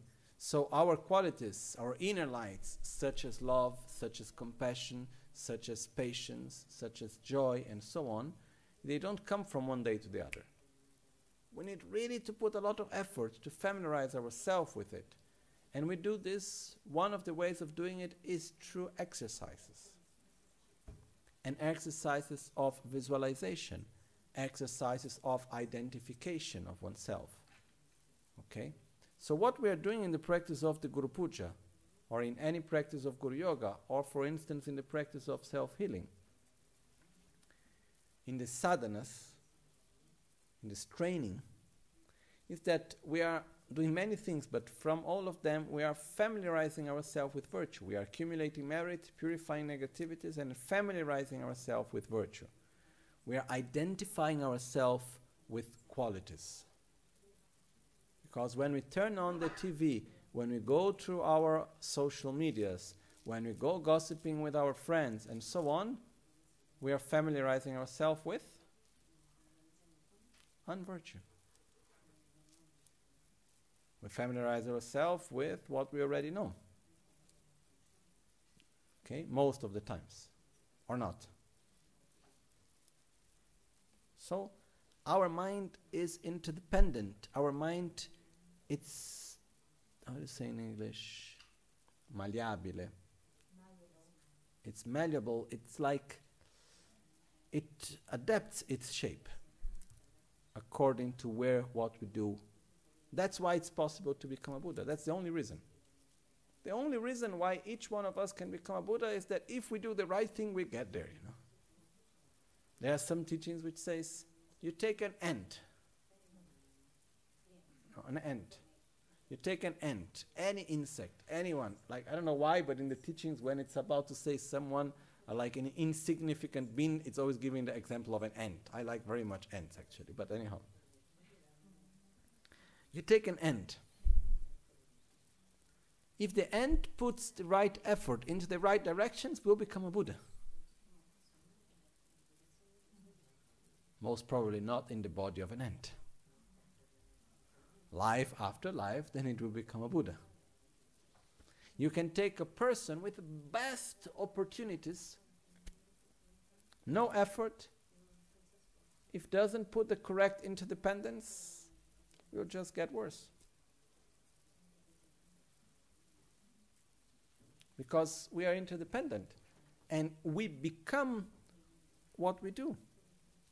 In other words, what we will be tomorrow is the result of what we do today, summed with what we did yesterday. No? So, what we will become tomorrow is the sum of what we do today with what we did yesterday and before. That's it, simple as that. For our body, for our mind, for our habits. So, we have no other choice other than familiarizing ourselves in a positive way, in a positive direction. And someone may say to me, Oh, Lama, but it's really long. And I would say to you, Yes. What alternative you have? To make things worse. Because or we put effort to go into the better direction. In other words, or we put effort to familiarize ourselves with something virtuous, or we continue to familiarize ourselves with something that is not virtuous that generates more suffering. We don't have the choice not to familiarize ourselves. We don't have the choice to stop existing. There is no, this doesn't exist. Even when we die, it doesn't end, you know. Somehow it would be easier, no? It's like one time when journalist many years ago in Brazil asked me, Do you believe in reincarnation? And I said to this lady, Yes. And then she asked me, And if it doesn't exist? and I said, That's much better. I am not worried for myself because I think I'm quite stable. I have a good life. I, am, I, have a, I lived life in a good way. I'm not worried about my own death and what comes after. But when I look around myself into our world or what we can see, you know, if there is no reincarnation and death is just the end, oh, so much better, so much easier. You know, all the negative karma accumulated in one life ends. You know? This means that mind is just a simple result of body. No? That's one of what we call materialistic view, in which consciousness is the result of matter. Consciousness is the result of just the neurons and the chemic of the chemical of part of process of the body that's from where our emotions and our thoughts come from and our consciousness come from that's one view if things would be like that oh i would be so easy you know. For me the things would be so much more easy. But i i'm really sorry but i don't believe in it. It would be much easier really. You know? But we shouldn't believe in what is more easy, we should believe in what is more consistent. And for me, it's more coherent the fact that when we die, it's like when we fall asleep. Does it end? No. Then suddenly we wake up. And there we are on a new day, but it's always us. You know? If we drank too much the day before, it's a new day, but we still have the headache of the day before. If we had a good experience in the day before, we wake up, it's a new day, but there is still some good feeling from what we did the day before. Everything that we do, everything that we experience, it remains with us in a way and we go on. So we fall asleep, we wake up, we don't remember everything. I don't know how good memory most of you have, but I don't have such a good memory.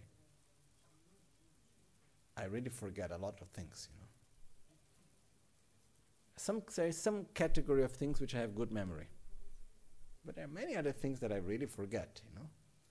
So I don't know because we forget doesn't mean they didn't exist because we forget doesn't mean that these things that happened do not influence us anymore. They continue to influence us. So, what happens is that the moment that we die, we continue. And all the karmic force and all the deep habits that we have created, it continue with us. And when we wake up again into a new life, in the bardo, or in a new gross body as a rebirth. We come with all the baggage, even though we don't remember where it comes from. Okay? But we come with it. So, in this way, dying is not a solution.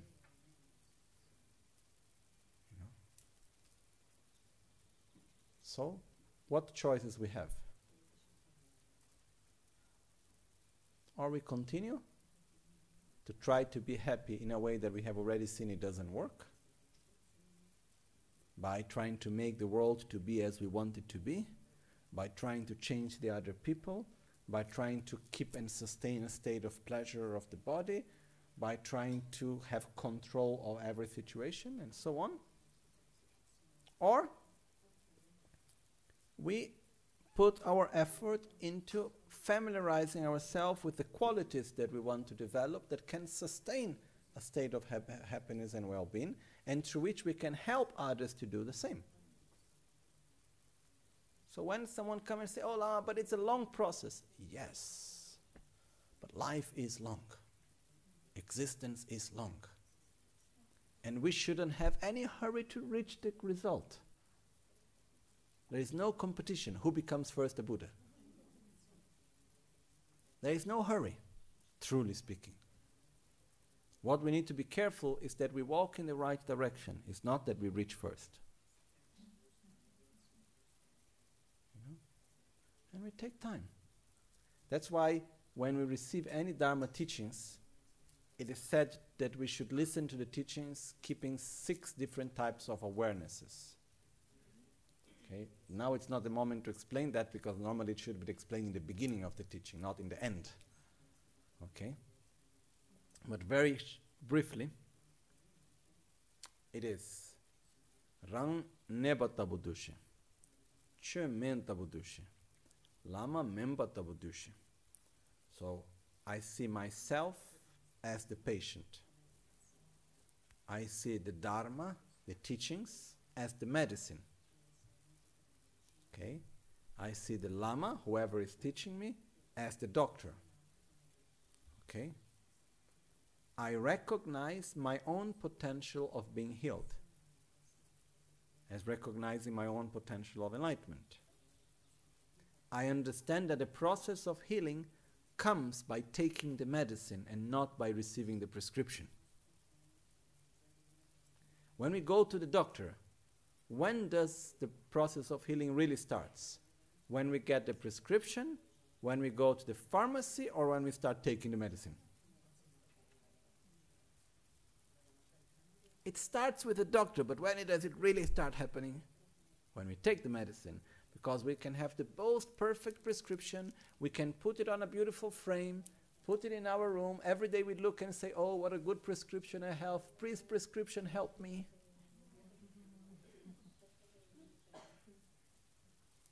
And we go to the doctor and say, Oh, doctor, please help me. Thank you for your prescription. we're not going to get healed. So when does the healing process starts? When we take the medicine. So the fifth awareness is that taking the medicine is putting the teachings into practice. That's when the process of healing truly starts. And the sixth awareness is that the process of healing is long and needs continuity and constancy. It's like if we go to a doctor and we have a chronic disease. No? We normal nowadays we are used that we want the doctors to cure anything like this. Oh, give me two pills, I take one week and that's all. Or make me a surgery, take out whatever is there, fix something, and I don't need to even do any effort, you know.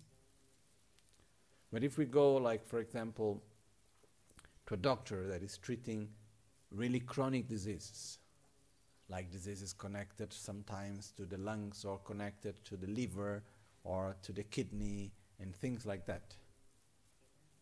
Normally, how long treatment we need to do? Minimum three months. Minimum. And sometimes we need to do treatments of three years or even more. Because we created a, a habit, a pattern in our body, and to change that pattern it takes long time. Okay? But sometimes for us it's difficult to understand that I need to take that medicine which I don't like, that is bitter, and I need to remember every day, and I need to change my habits of what I eat and what I do, and it's not for one day. I need to do it for maybe 10 years.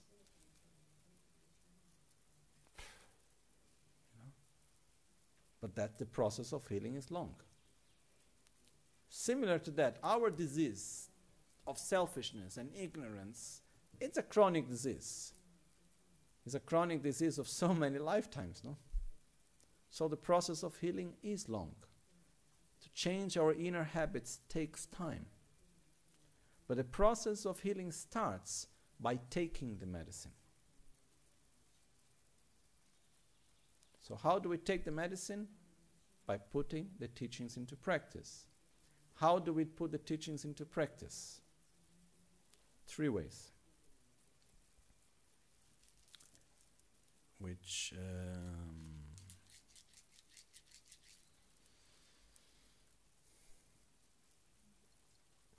we call it ta uh, ta gomsum. Tawa chepa gompa. We put the teachings into practice by familiarizing the view, tawa. So we learn philosophy, we understand how things are, we start gradually to change our own worldview. Okay, for example, what are the causes of suffering? Or, uh, okay, what are the emotions that are positive and negative? And there are many ways that we can do, okay, how things are impermanent uh, or lack of, inter- of inherent existence. There are many ways which we don't go into details now. But we change our view, which is conceptually, conceptual in the beginning. We start learning new concepts. Okay, and we change our worldview on a conceptual level. First. Second thing that we do is we behave in a consistent way. We act in a way that is consistent with what we know. So, making an example, first level of view, I learn what is the correct diet. I will study about the different food and what are the vitamins and proteins and how all of this relates to my body and why one thing is good and the other thing is bad and uh, I will go through a whole process of learning. That's view. Second step, it's conduct. I will not eat this and I will eat that. So I will eat in accordance to my knowledge. That is conduct. But it's not easy to have a conduct that is fully in accordance with the view. Because we have many habits. And many of our habits, it takes a lot of time to change it. Okay? That's why we need meditation or familiariz- familiarization. Okay? Basically, in familiarization or meditation, we will mentally, through imagination, through visualization, act and generate states of consciousness that don't come spontaneous to us in order to familiarize with it so that gradually it comes true. Okay? So, where, when we say, or oh, practice the Dharma, where do we practice the Dharma? With these three things changing our view, having a correct behavior, and meditating. Okay? And then together with this, we have other three tools that we use, which is view, concentration, and morality. Okay? But now it's too much to open this right now. But morality is to keep our commitments. I will not eat chocolate in the evening. Ah, but I like it. Then I go to the house of someone and this person offer me the chocolate that I really like. What I do? No question, don't eat. I have the commitment not to eat. Finish. There is not even thinking about it. Because I have a commitment and my commitments are sacred. Okay? And sometimes it's not a matter, oh, but it's not, it will not harm me so much if I eat a chocolate. But the point of discussion is not if the chocolate is going to harm you, is that you have a commitment not to eat it. Because if you eat the chocolate having a commitment not to eat it, what is going to harm you the most is not the chocolate, but it's that you destroy gradually your self esteem. You destroy your ability to keep your own commitments. And it's, in, it's extremely important to be able to keep our commitments. It's very important on our path if we want to say develop, if we want to grow on the path. We need concentration. Which is ability to keep our mind stable. And in order to have concentration, we need to have less distractions. And we need to have a correct view, which is to direct our mind by having correct concepts. Okay? So, all of these are tools that we use to transform our body, our speech, and our mind. And the practice that we do in the Guru Yoga, as in the Guru Puja, it's part of these tools. There is, there is the development of concentration. There are concepts that come to us as we go through the practice that it helps us a lot also. There is the whole part of meditation. Most of these practices it goes inside the meditation part or familiarization. Okay? Where as we sit down and we concentrate with Guru Buddha, then we concentrate in the qualities of Guru Buddha, then Guru Buddha comes towards us, bless our body, speech, and mind. We identify our qualities with the qualities of Guru Buddha, and gradually we become one and inseparable, and then we emanate light to help all sentient beings that come back and reabsorb, and so on. We are familiarizing ourselves with the state of being, of what we want to become.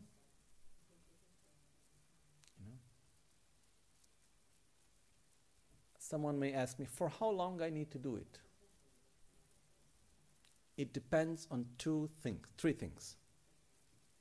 Where you are now, in which which state you are now, how off how good you do the practice, what's the quality of your practice, and how often you do it. Because I can tell you it will take you 10 years. Okay, 10 years, doing what? Or we say, oh, it's possible to reach enlightenment into three years. That's true. How? Through the nine mixing. Which means you need to practice the sadhana minimum four times a day with very good concentration, perfect concentration. You need to do the practice as you fall asleep. You need to do the practice in your dream during the whole night, as you wake up, and in the whole day as you go on. So imagine what happens if we take three years of our life and 24 hours a day we are concentrating into becoming inseparable with Guru Buddha and helping others and so on. That's our full time job, nothing else. You know, no Facebook, no Instagram, no boyfriend, no girlfriend, no husband, no wife, no anything else in occupying our mental space. We can be in the world, but what occupies our mind is just the practice. And we are always remembering being inseparable with Guru Buddha, helping other sentient beings, going through that, doing the whole complete sadhana, minimum four times a day, and then in the moment of the night, sleeping with the correct awareness, dreaming with it, waking up in the morning in this way. And if we go like this, how powerful, wh- what, what's the power of transformation that it, this has in three years' time? It's quite a lot, no? What happens if we do the meditation very well? And then we turn on the phone. And then we do the next meditation after one week. If we are lucky. Or after one month. Or we do the next day, but while we are doing the meditation, we are thinking about 25 other things. Then my answer is I don't know when you get results. Because it depends on so many things. I'm sorry if I am so transparent. Okay? But we have a very powerful tool. Really. We just need to use it. Just need to use it. And we have no hurry for result. No hurry. We should not be attached to the result. We should be attached to be in the path, not to reach the result. The important thing is that I'm walking in the right direction. When I reach where I reach, I don't know, sincerely. Okay? Because when we are attached to the result, I'm 100% sure we will get frustrated. Have no doubt of it. When we have no attachment to the result and we focus on the path, then we get it much before than what we imagine mostly. So, these two days we went through one part of the Guru Yoga practice, and um, I invite you to do the meditation. Uh, it is very important for us to understand the importance of accumulation of merit, of purification of our negativities. It's important of us to understand what's the meaning of the Guru, even, which for many of us it's somehow not part of our culture and reality, and that's nothing to blame and no one to blame. It's just something that we are not used with. No? But as we come more near to Buddhist teachings, we should gradually come and understand more and more clearly what's the function of the Guru, what's the meaning of receiving a blessing, what are the qualities of body, speech, and mind that we want to develop. So to see Guru Buddha as a role model for ourselves to follow. You know?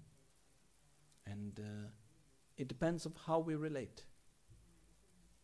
on what we get. This is also very important for all of us. Okay? But again, remember that the meditation practices, such as the Guru Puja, practice of the preliminaries with self healing, and any other sadhanas, they are tools. Tools to familiarize our mind with virtue, to identify ourselves with our qualities. They are very powerful tools, very powerful tools. We, what we need to do is use them. Okay? So,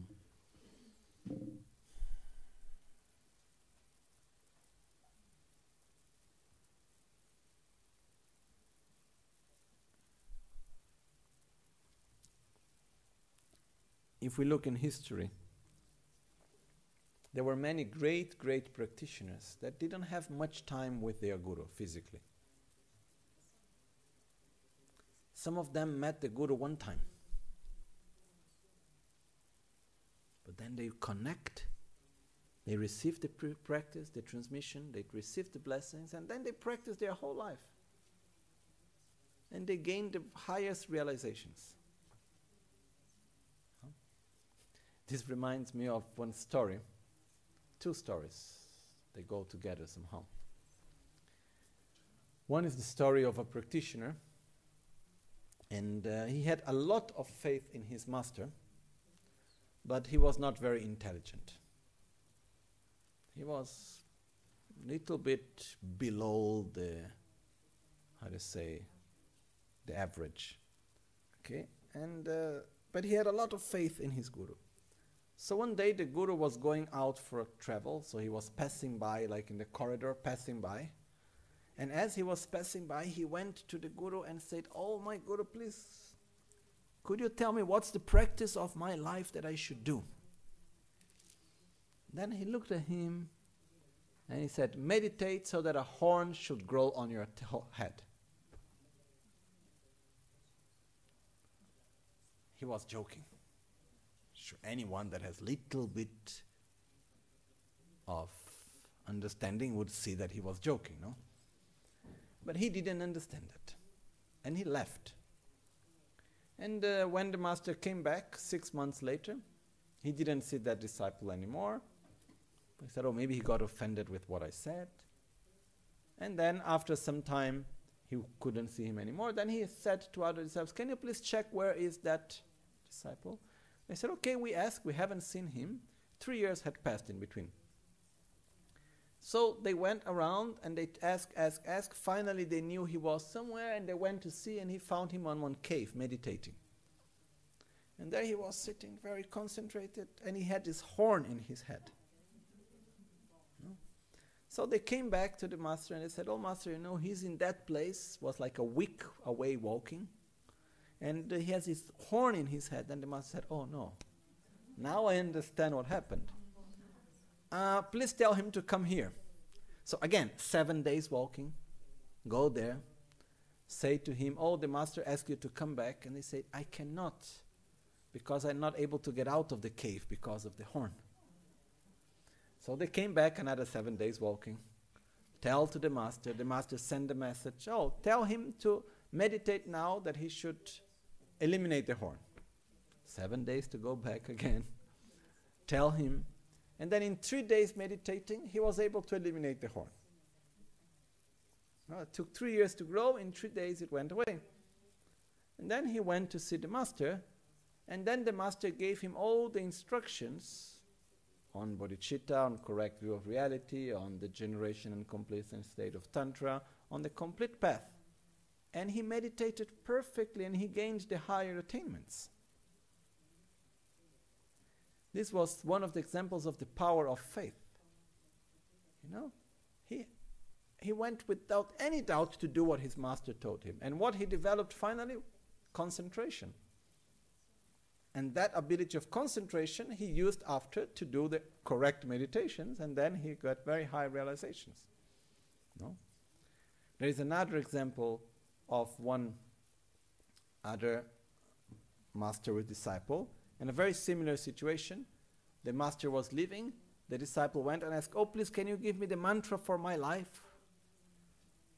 And then the master looked at him, and he had like a big nose full of porousness. And he looked at him and he said, Your, your nose looks like a Rudra. Rudra is Rudraksha, is a seed that is in India. Sometimes they do malas with it. It's a dark, big seed full of porousness, no? So they said, Oh, your nose looks like a Rudra, no? But they were speaking in Sanskrit at the time, no? And all the mantras are in Sanskrit. So what happened is that after some time, when the master came back, he didn't see any more the disciple. He thought, okay, maybe he's offended, whatever. And the master got sick. He had a very bad infection in the throat, full of pus, pus in his throat. And he went to all the doctors, and no one could cure him. No medicine could cure him. Then someone came and said, Oh, you know, there is a healer in the village. People are having a lot of benefit from his healing would you like to try? He said, Okay. So they called the healer, and then the healer arrived very humbly to the master. And then he was in front of the master and he started doing his own healing. Your nose looks like a Rudra, your nose looks like a Rudra, your nose looks like a Rudra, your nose looks like a Rudra, your nose. He started to recite the mantra, Your nose looks like a Rudra. And then the master looked at him and remembered the disciple coming and making the question. And he understood that he recited that with so much faith that he developed healing powers through it. So he started laughing so much, and he couldn't hold himself from laughing, and he started coughing with the laugh. And with that, all the pus and inflammation that was in the throat went away. And he coughed it and he spit it out, and he got cured. you know So this is another example to say when we have so much faith and we go, we can develop very particular powers. You know, we don't need to be so much well learned and have so much education and teachings. We need to have certainty.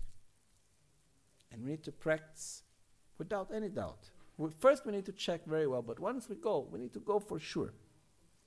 You know, there are many, many stories connected to that.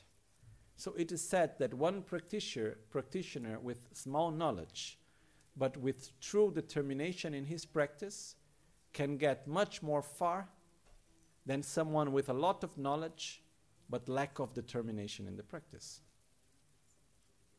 So, with what we have, we already have a lot to do. We have enough to practice for this and then add next 10 lives. If we really look all the knowledge that is available to us. But what we need to do is just to sit down, meditate, do the mantras, apply in our daily life. That's what we need to do. And we need to try and experience to see if it works or not for us. That's important. You try it. Really. Take the sadhana, do the practice with determination, with concentration, dedicate a good quality time for it for one month, every day. Then you see if you see any benefit. If you see benefit, then you continue. If you see no benefit, then you don't do it anymore.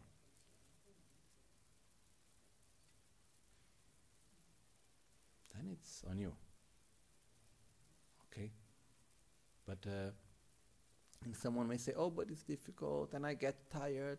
Anyhow, we get tired. Or not?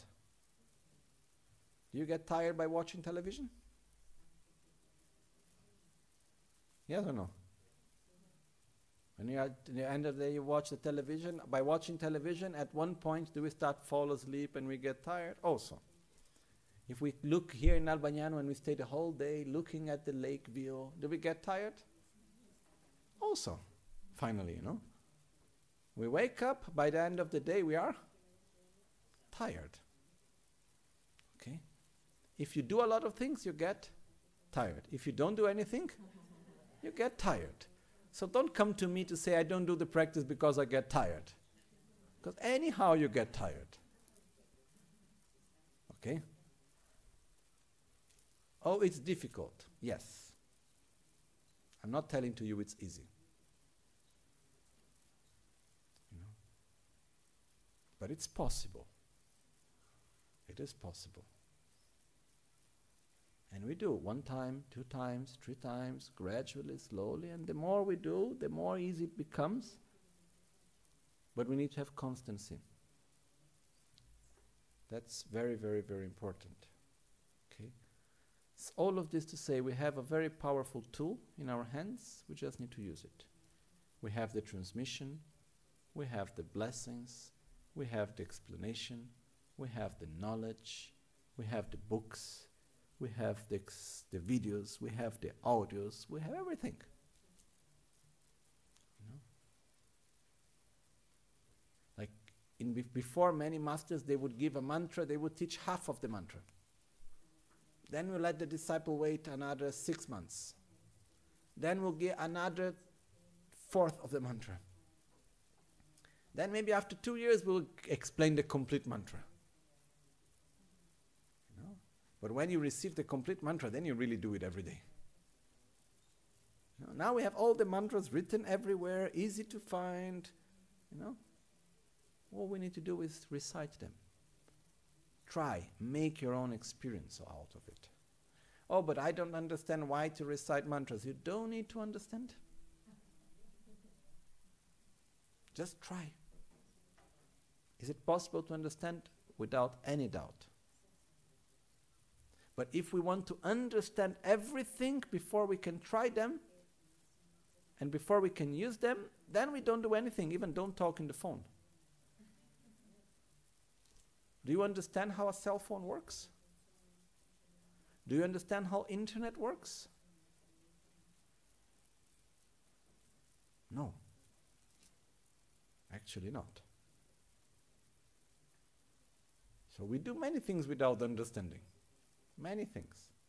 But we try them and we see that it works, so we continue to repeat them. So we need to do the same things with the mantras, with the visualizations, with the practices, with the sadhanas we need to do, repeat, repeat, and then make give us at least a trial period, and once we see it works, then we keep it. Okay? With joy. That's very important.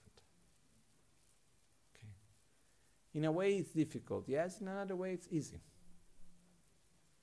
Because it's smooth. It's something that we do with joy. It's not something that we do with pain.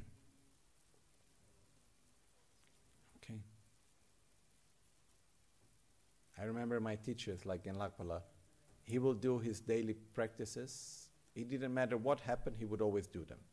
Some days he would be so tired after, after the work, he would come at home, he would take the book where was everything written, like the Guru Puja he was reading, uh, then he fall asleep. Then he would wake up and then he would start again from the beginning. Uh, then he fall asleep. And maybe he would stay until 4, 5, no, not, that's not because he would wake up at 3 o'clock in the morning. But he would stay until very late, like the whole night, sometimes like this. No? Then he would wake up at 3 and start doing his meditation and practice at 3 in the morning, from 3 to 6. No? Which actually it's said to be the best moment for meditation and practice is very early in the morning before sunrise. That's actually the best quality time. No? Also because I don't know if you have ever experienced that in the late night and in the very early morning, when most of the people are sleeping, there is some sort of peace around. It's like if our mind can have more space because it's less influenced by the thoughts of others. I don't know if it's clear this. Okay? But late in night, we don't have so much energy. The energy is much different. Early in the morning, if we g- went to sleep early, we have a very good energy. Okay, I have a lot of difficulty waking up uh, early in the morning. Okay, always had since I was a small kid. But it's the best energy, I have no doubt of it. But we need to have a life that we go to sleep early, we wake up early, we have not so many stimulations as we go to sleep before we go to sleep. We need to have a quality life in the sense. Many masters, also the Dalai Lama here, goes to sleep at six in the evening and wake up at three in the morning. Okay? But this is not for many of us. I have one of my masters in Tibet, he wakes up also at three in the morning. I don't know what time he goes to sleep, but he never lays down to sleep. He always sits in meditation at night. No? He doesn't, he doesn't have a bed. He has just a meditation seat in his room. That's all.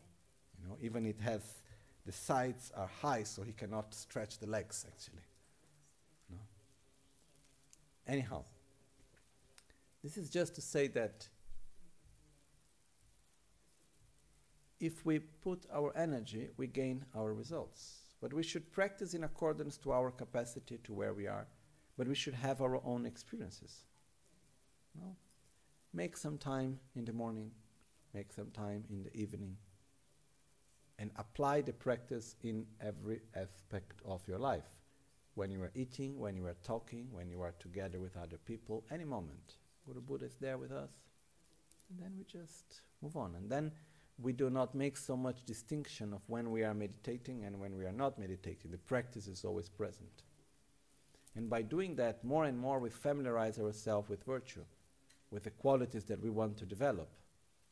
And we will see that gradually, as we identify with that, we will not identify ourselves anymore so much with the other aspects, such as our anger, such as our lack of patience, such as our jealousy, and other things.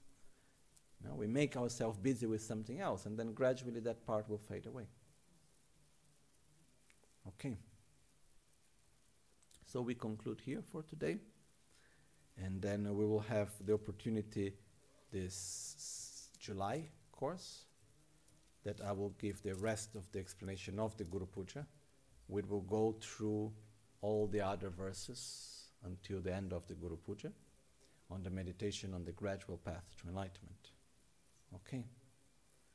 So I'm happy that this weekend we went through this part of the Guru Yoga practice because it's very important for us always to connect with the presence of Guru Buddha independently if he's present with us physically or not. For example, Rinpoche is physically not present, but this doesn't mean that his presence is not with us. Like uh, Gangchen Rinpoche himself, he used to say, he said, For me, there is no difference of the presence of my Guru when he was alive and now. Has always been with me and continues with me independently of where I am or what happens. And many people have been experiencing something similar, of feeling the presence of Rinpoche. So it's important for us to cultivate that and connect with it. And these are tools done expe- especially for that. Okay?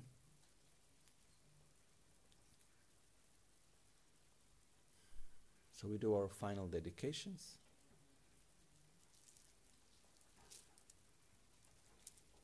사시 벽에 주심에도 차리랍 링시 니데 겜바디 상게 신드 믹데 울와르기 드르쿠남다 싱라 쳬파르 Jetsun lame kotse rapten chin, namkar chin le chochur gepadan. Losan tempe dreme sasum ki Drove musel takto ne gyurchi. Yedam guru ratna kam niryata.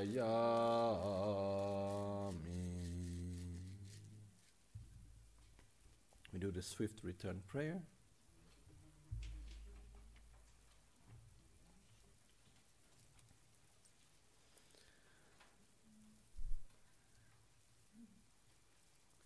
Dechen kyapo lama heruka Dechen tarpa choge shayene.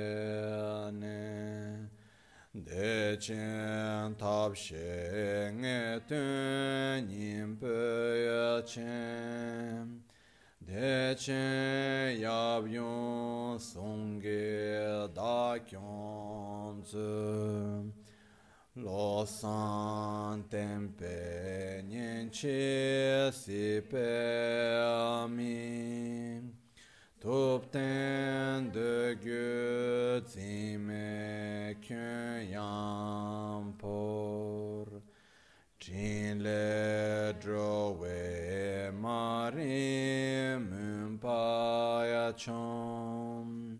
Kämpen le dröjar pelängen parete.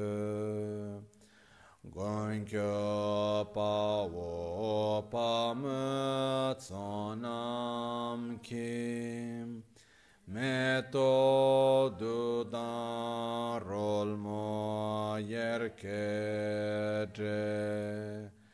Kala chepe tsugi shekshin tu Dacha tungwe selde yutsam gom. Shiwe kui drawaya tsumgi su Shiwe chedra nawarje Shiwe tuni shempen jamsen shi Shide sempaya chembo nyur chen sho Top ten de tsi nimpe shempen chu Sem che rang rang kam da me ngoru De gu tsim tse dru buan rimpo ya che Rime drove nienci nyur chen sho ke ni drove shideratzen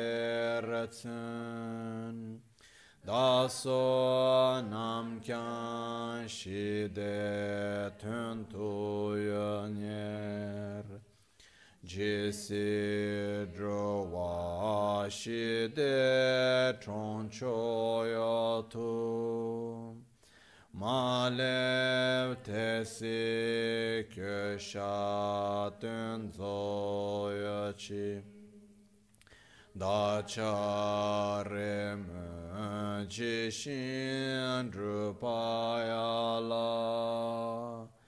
Lama concho sumge tujindang Che paraten son dorce shuden cel. Nam she chinle maye tong tro zo ya ke wa kuntu yanda lama yadang Dralme che ki pe la long che chin Sadan lam ge yun ten rab zo ya ne. Dorje change kopang nyor to sho nimo dele tsendele nime kuyan delek taktu delek pe kuncho sumke jinge lo kuncho sumke ngodrup sol sumke trashi Timche ne pa chi nye pa nyurdu ne le targyura chi dhruwe ne ni ma le pa. Taktu chungwa me bra sho me nam tu dan denpa dan sanga de ju dhruba Kandru simbo la so pa ninche sem dan dengyuru chi Chona guna lu dan sem dunga ne pa chi nye Teda dagi sonam kim Dega gyatso topa arashon taye drowa sile draje chira tame mulan hasan tabe tu. Lume kuncho sumdan tutoba chen chanson tuye denzen drup gyuru chi. Chunga chenpo draye nye simchen dunga targi sho kelpa chewa samye so. Chöten zinchen shu gyur chi sem chö su dro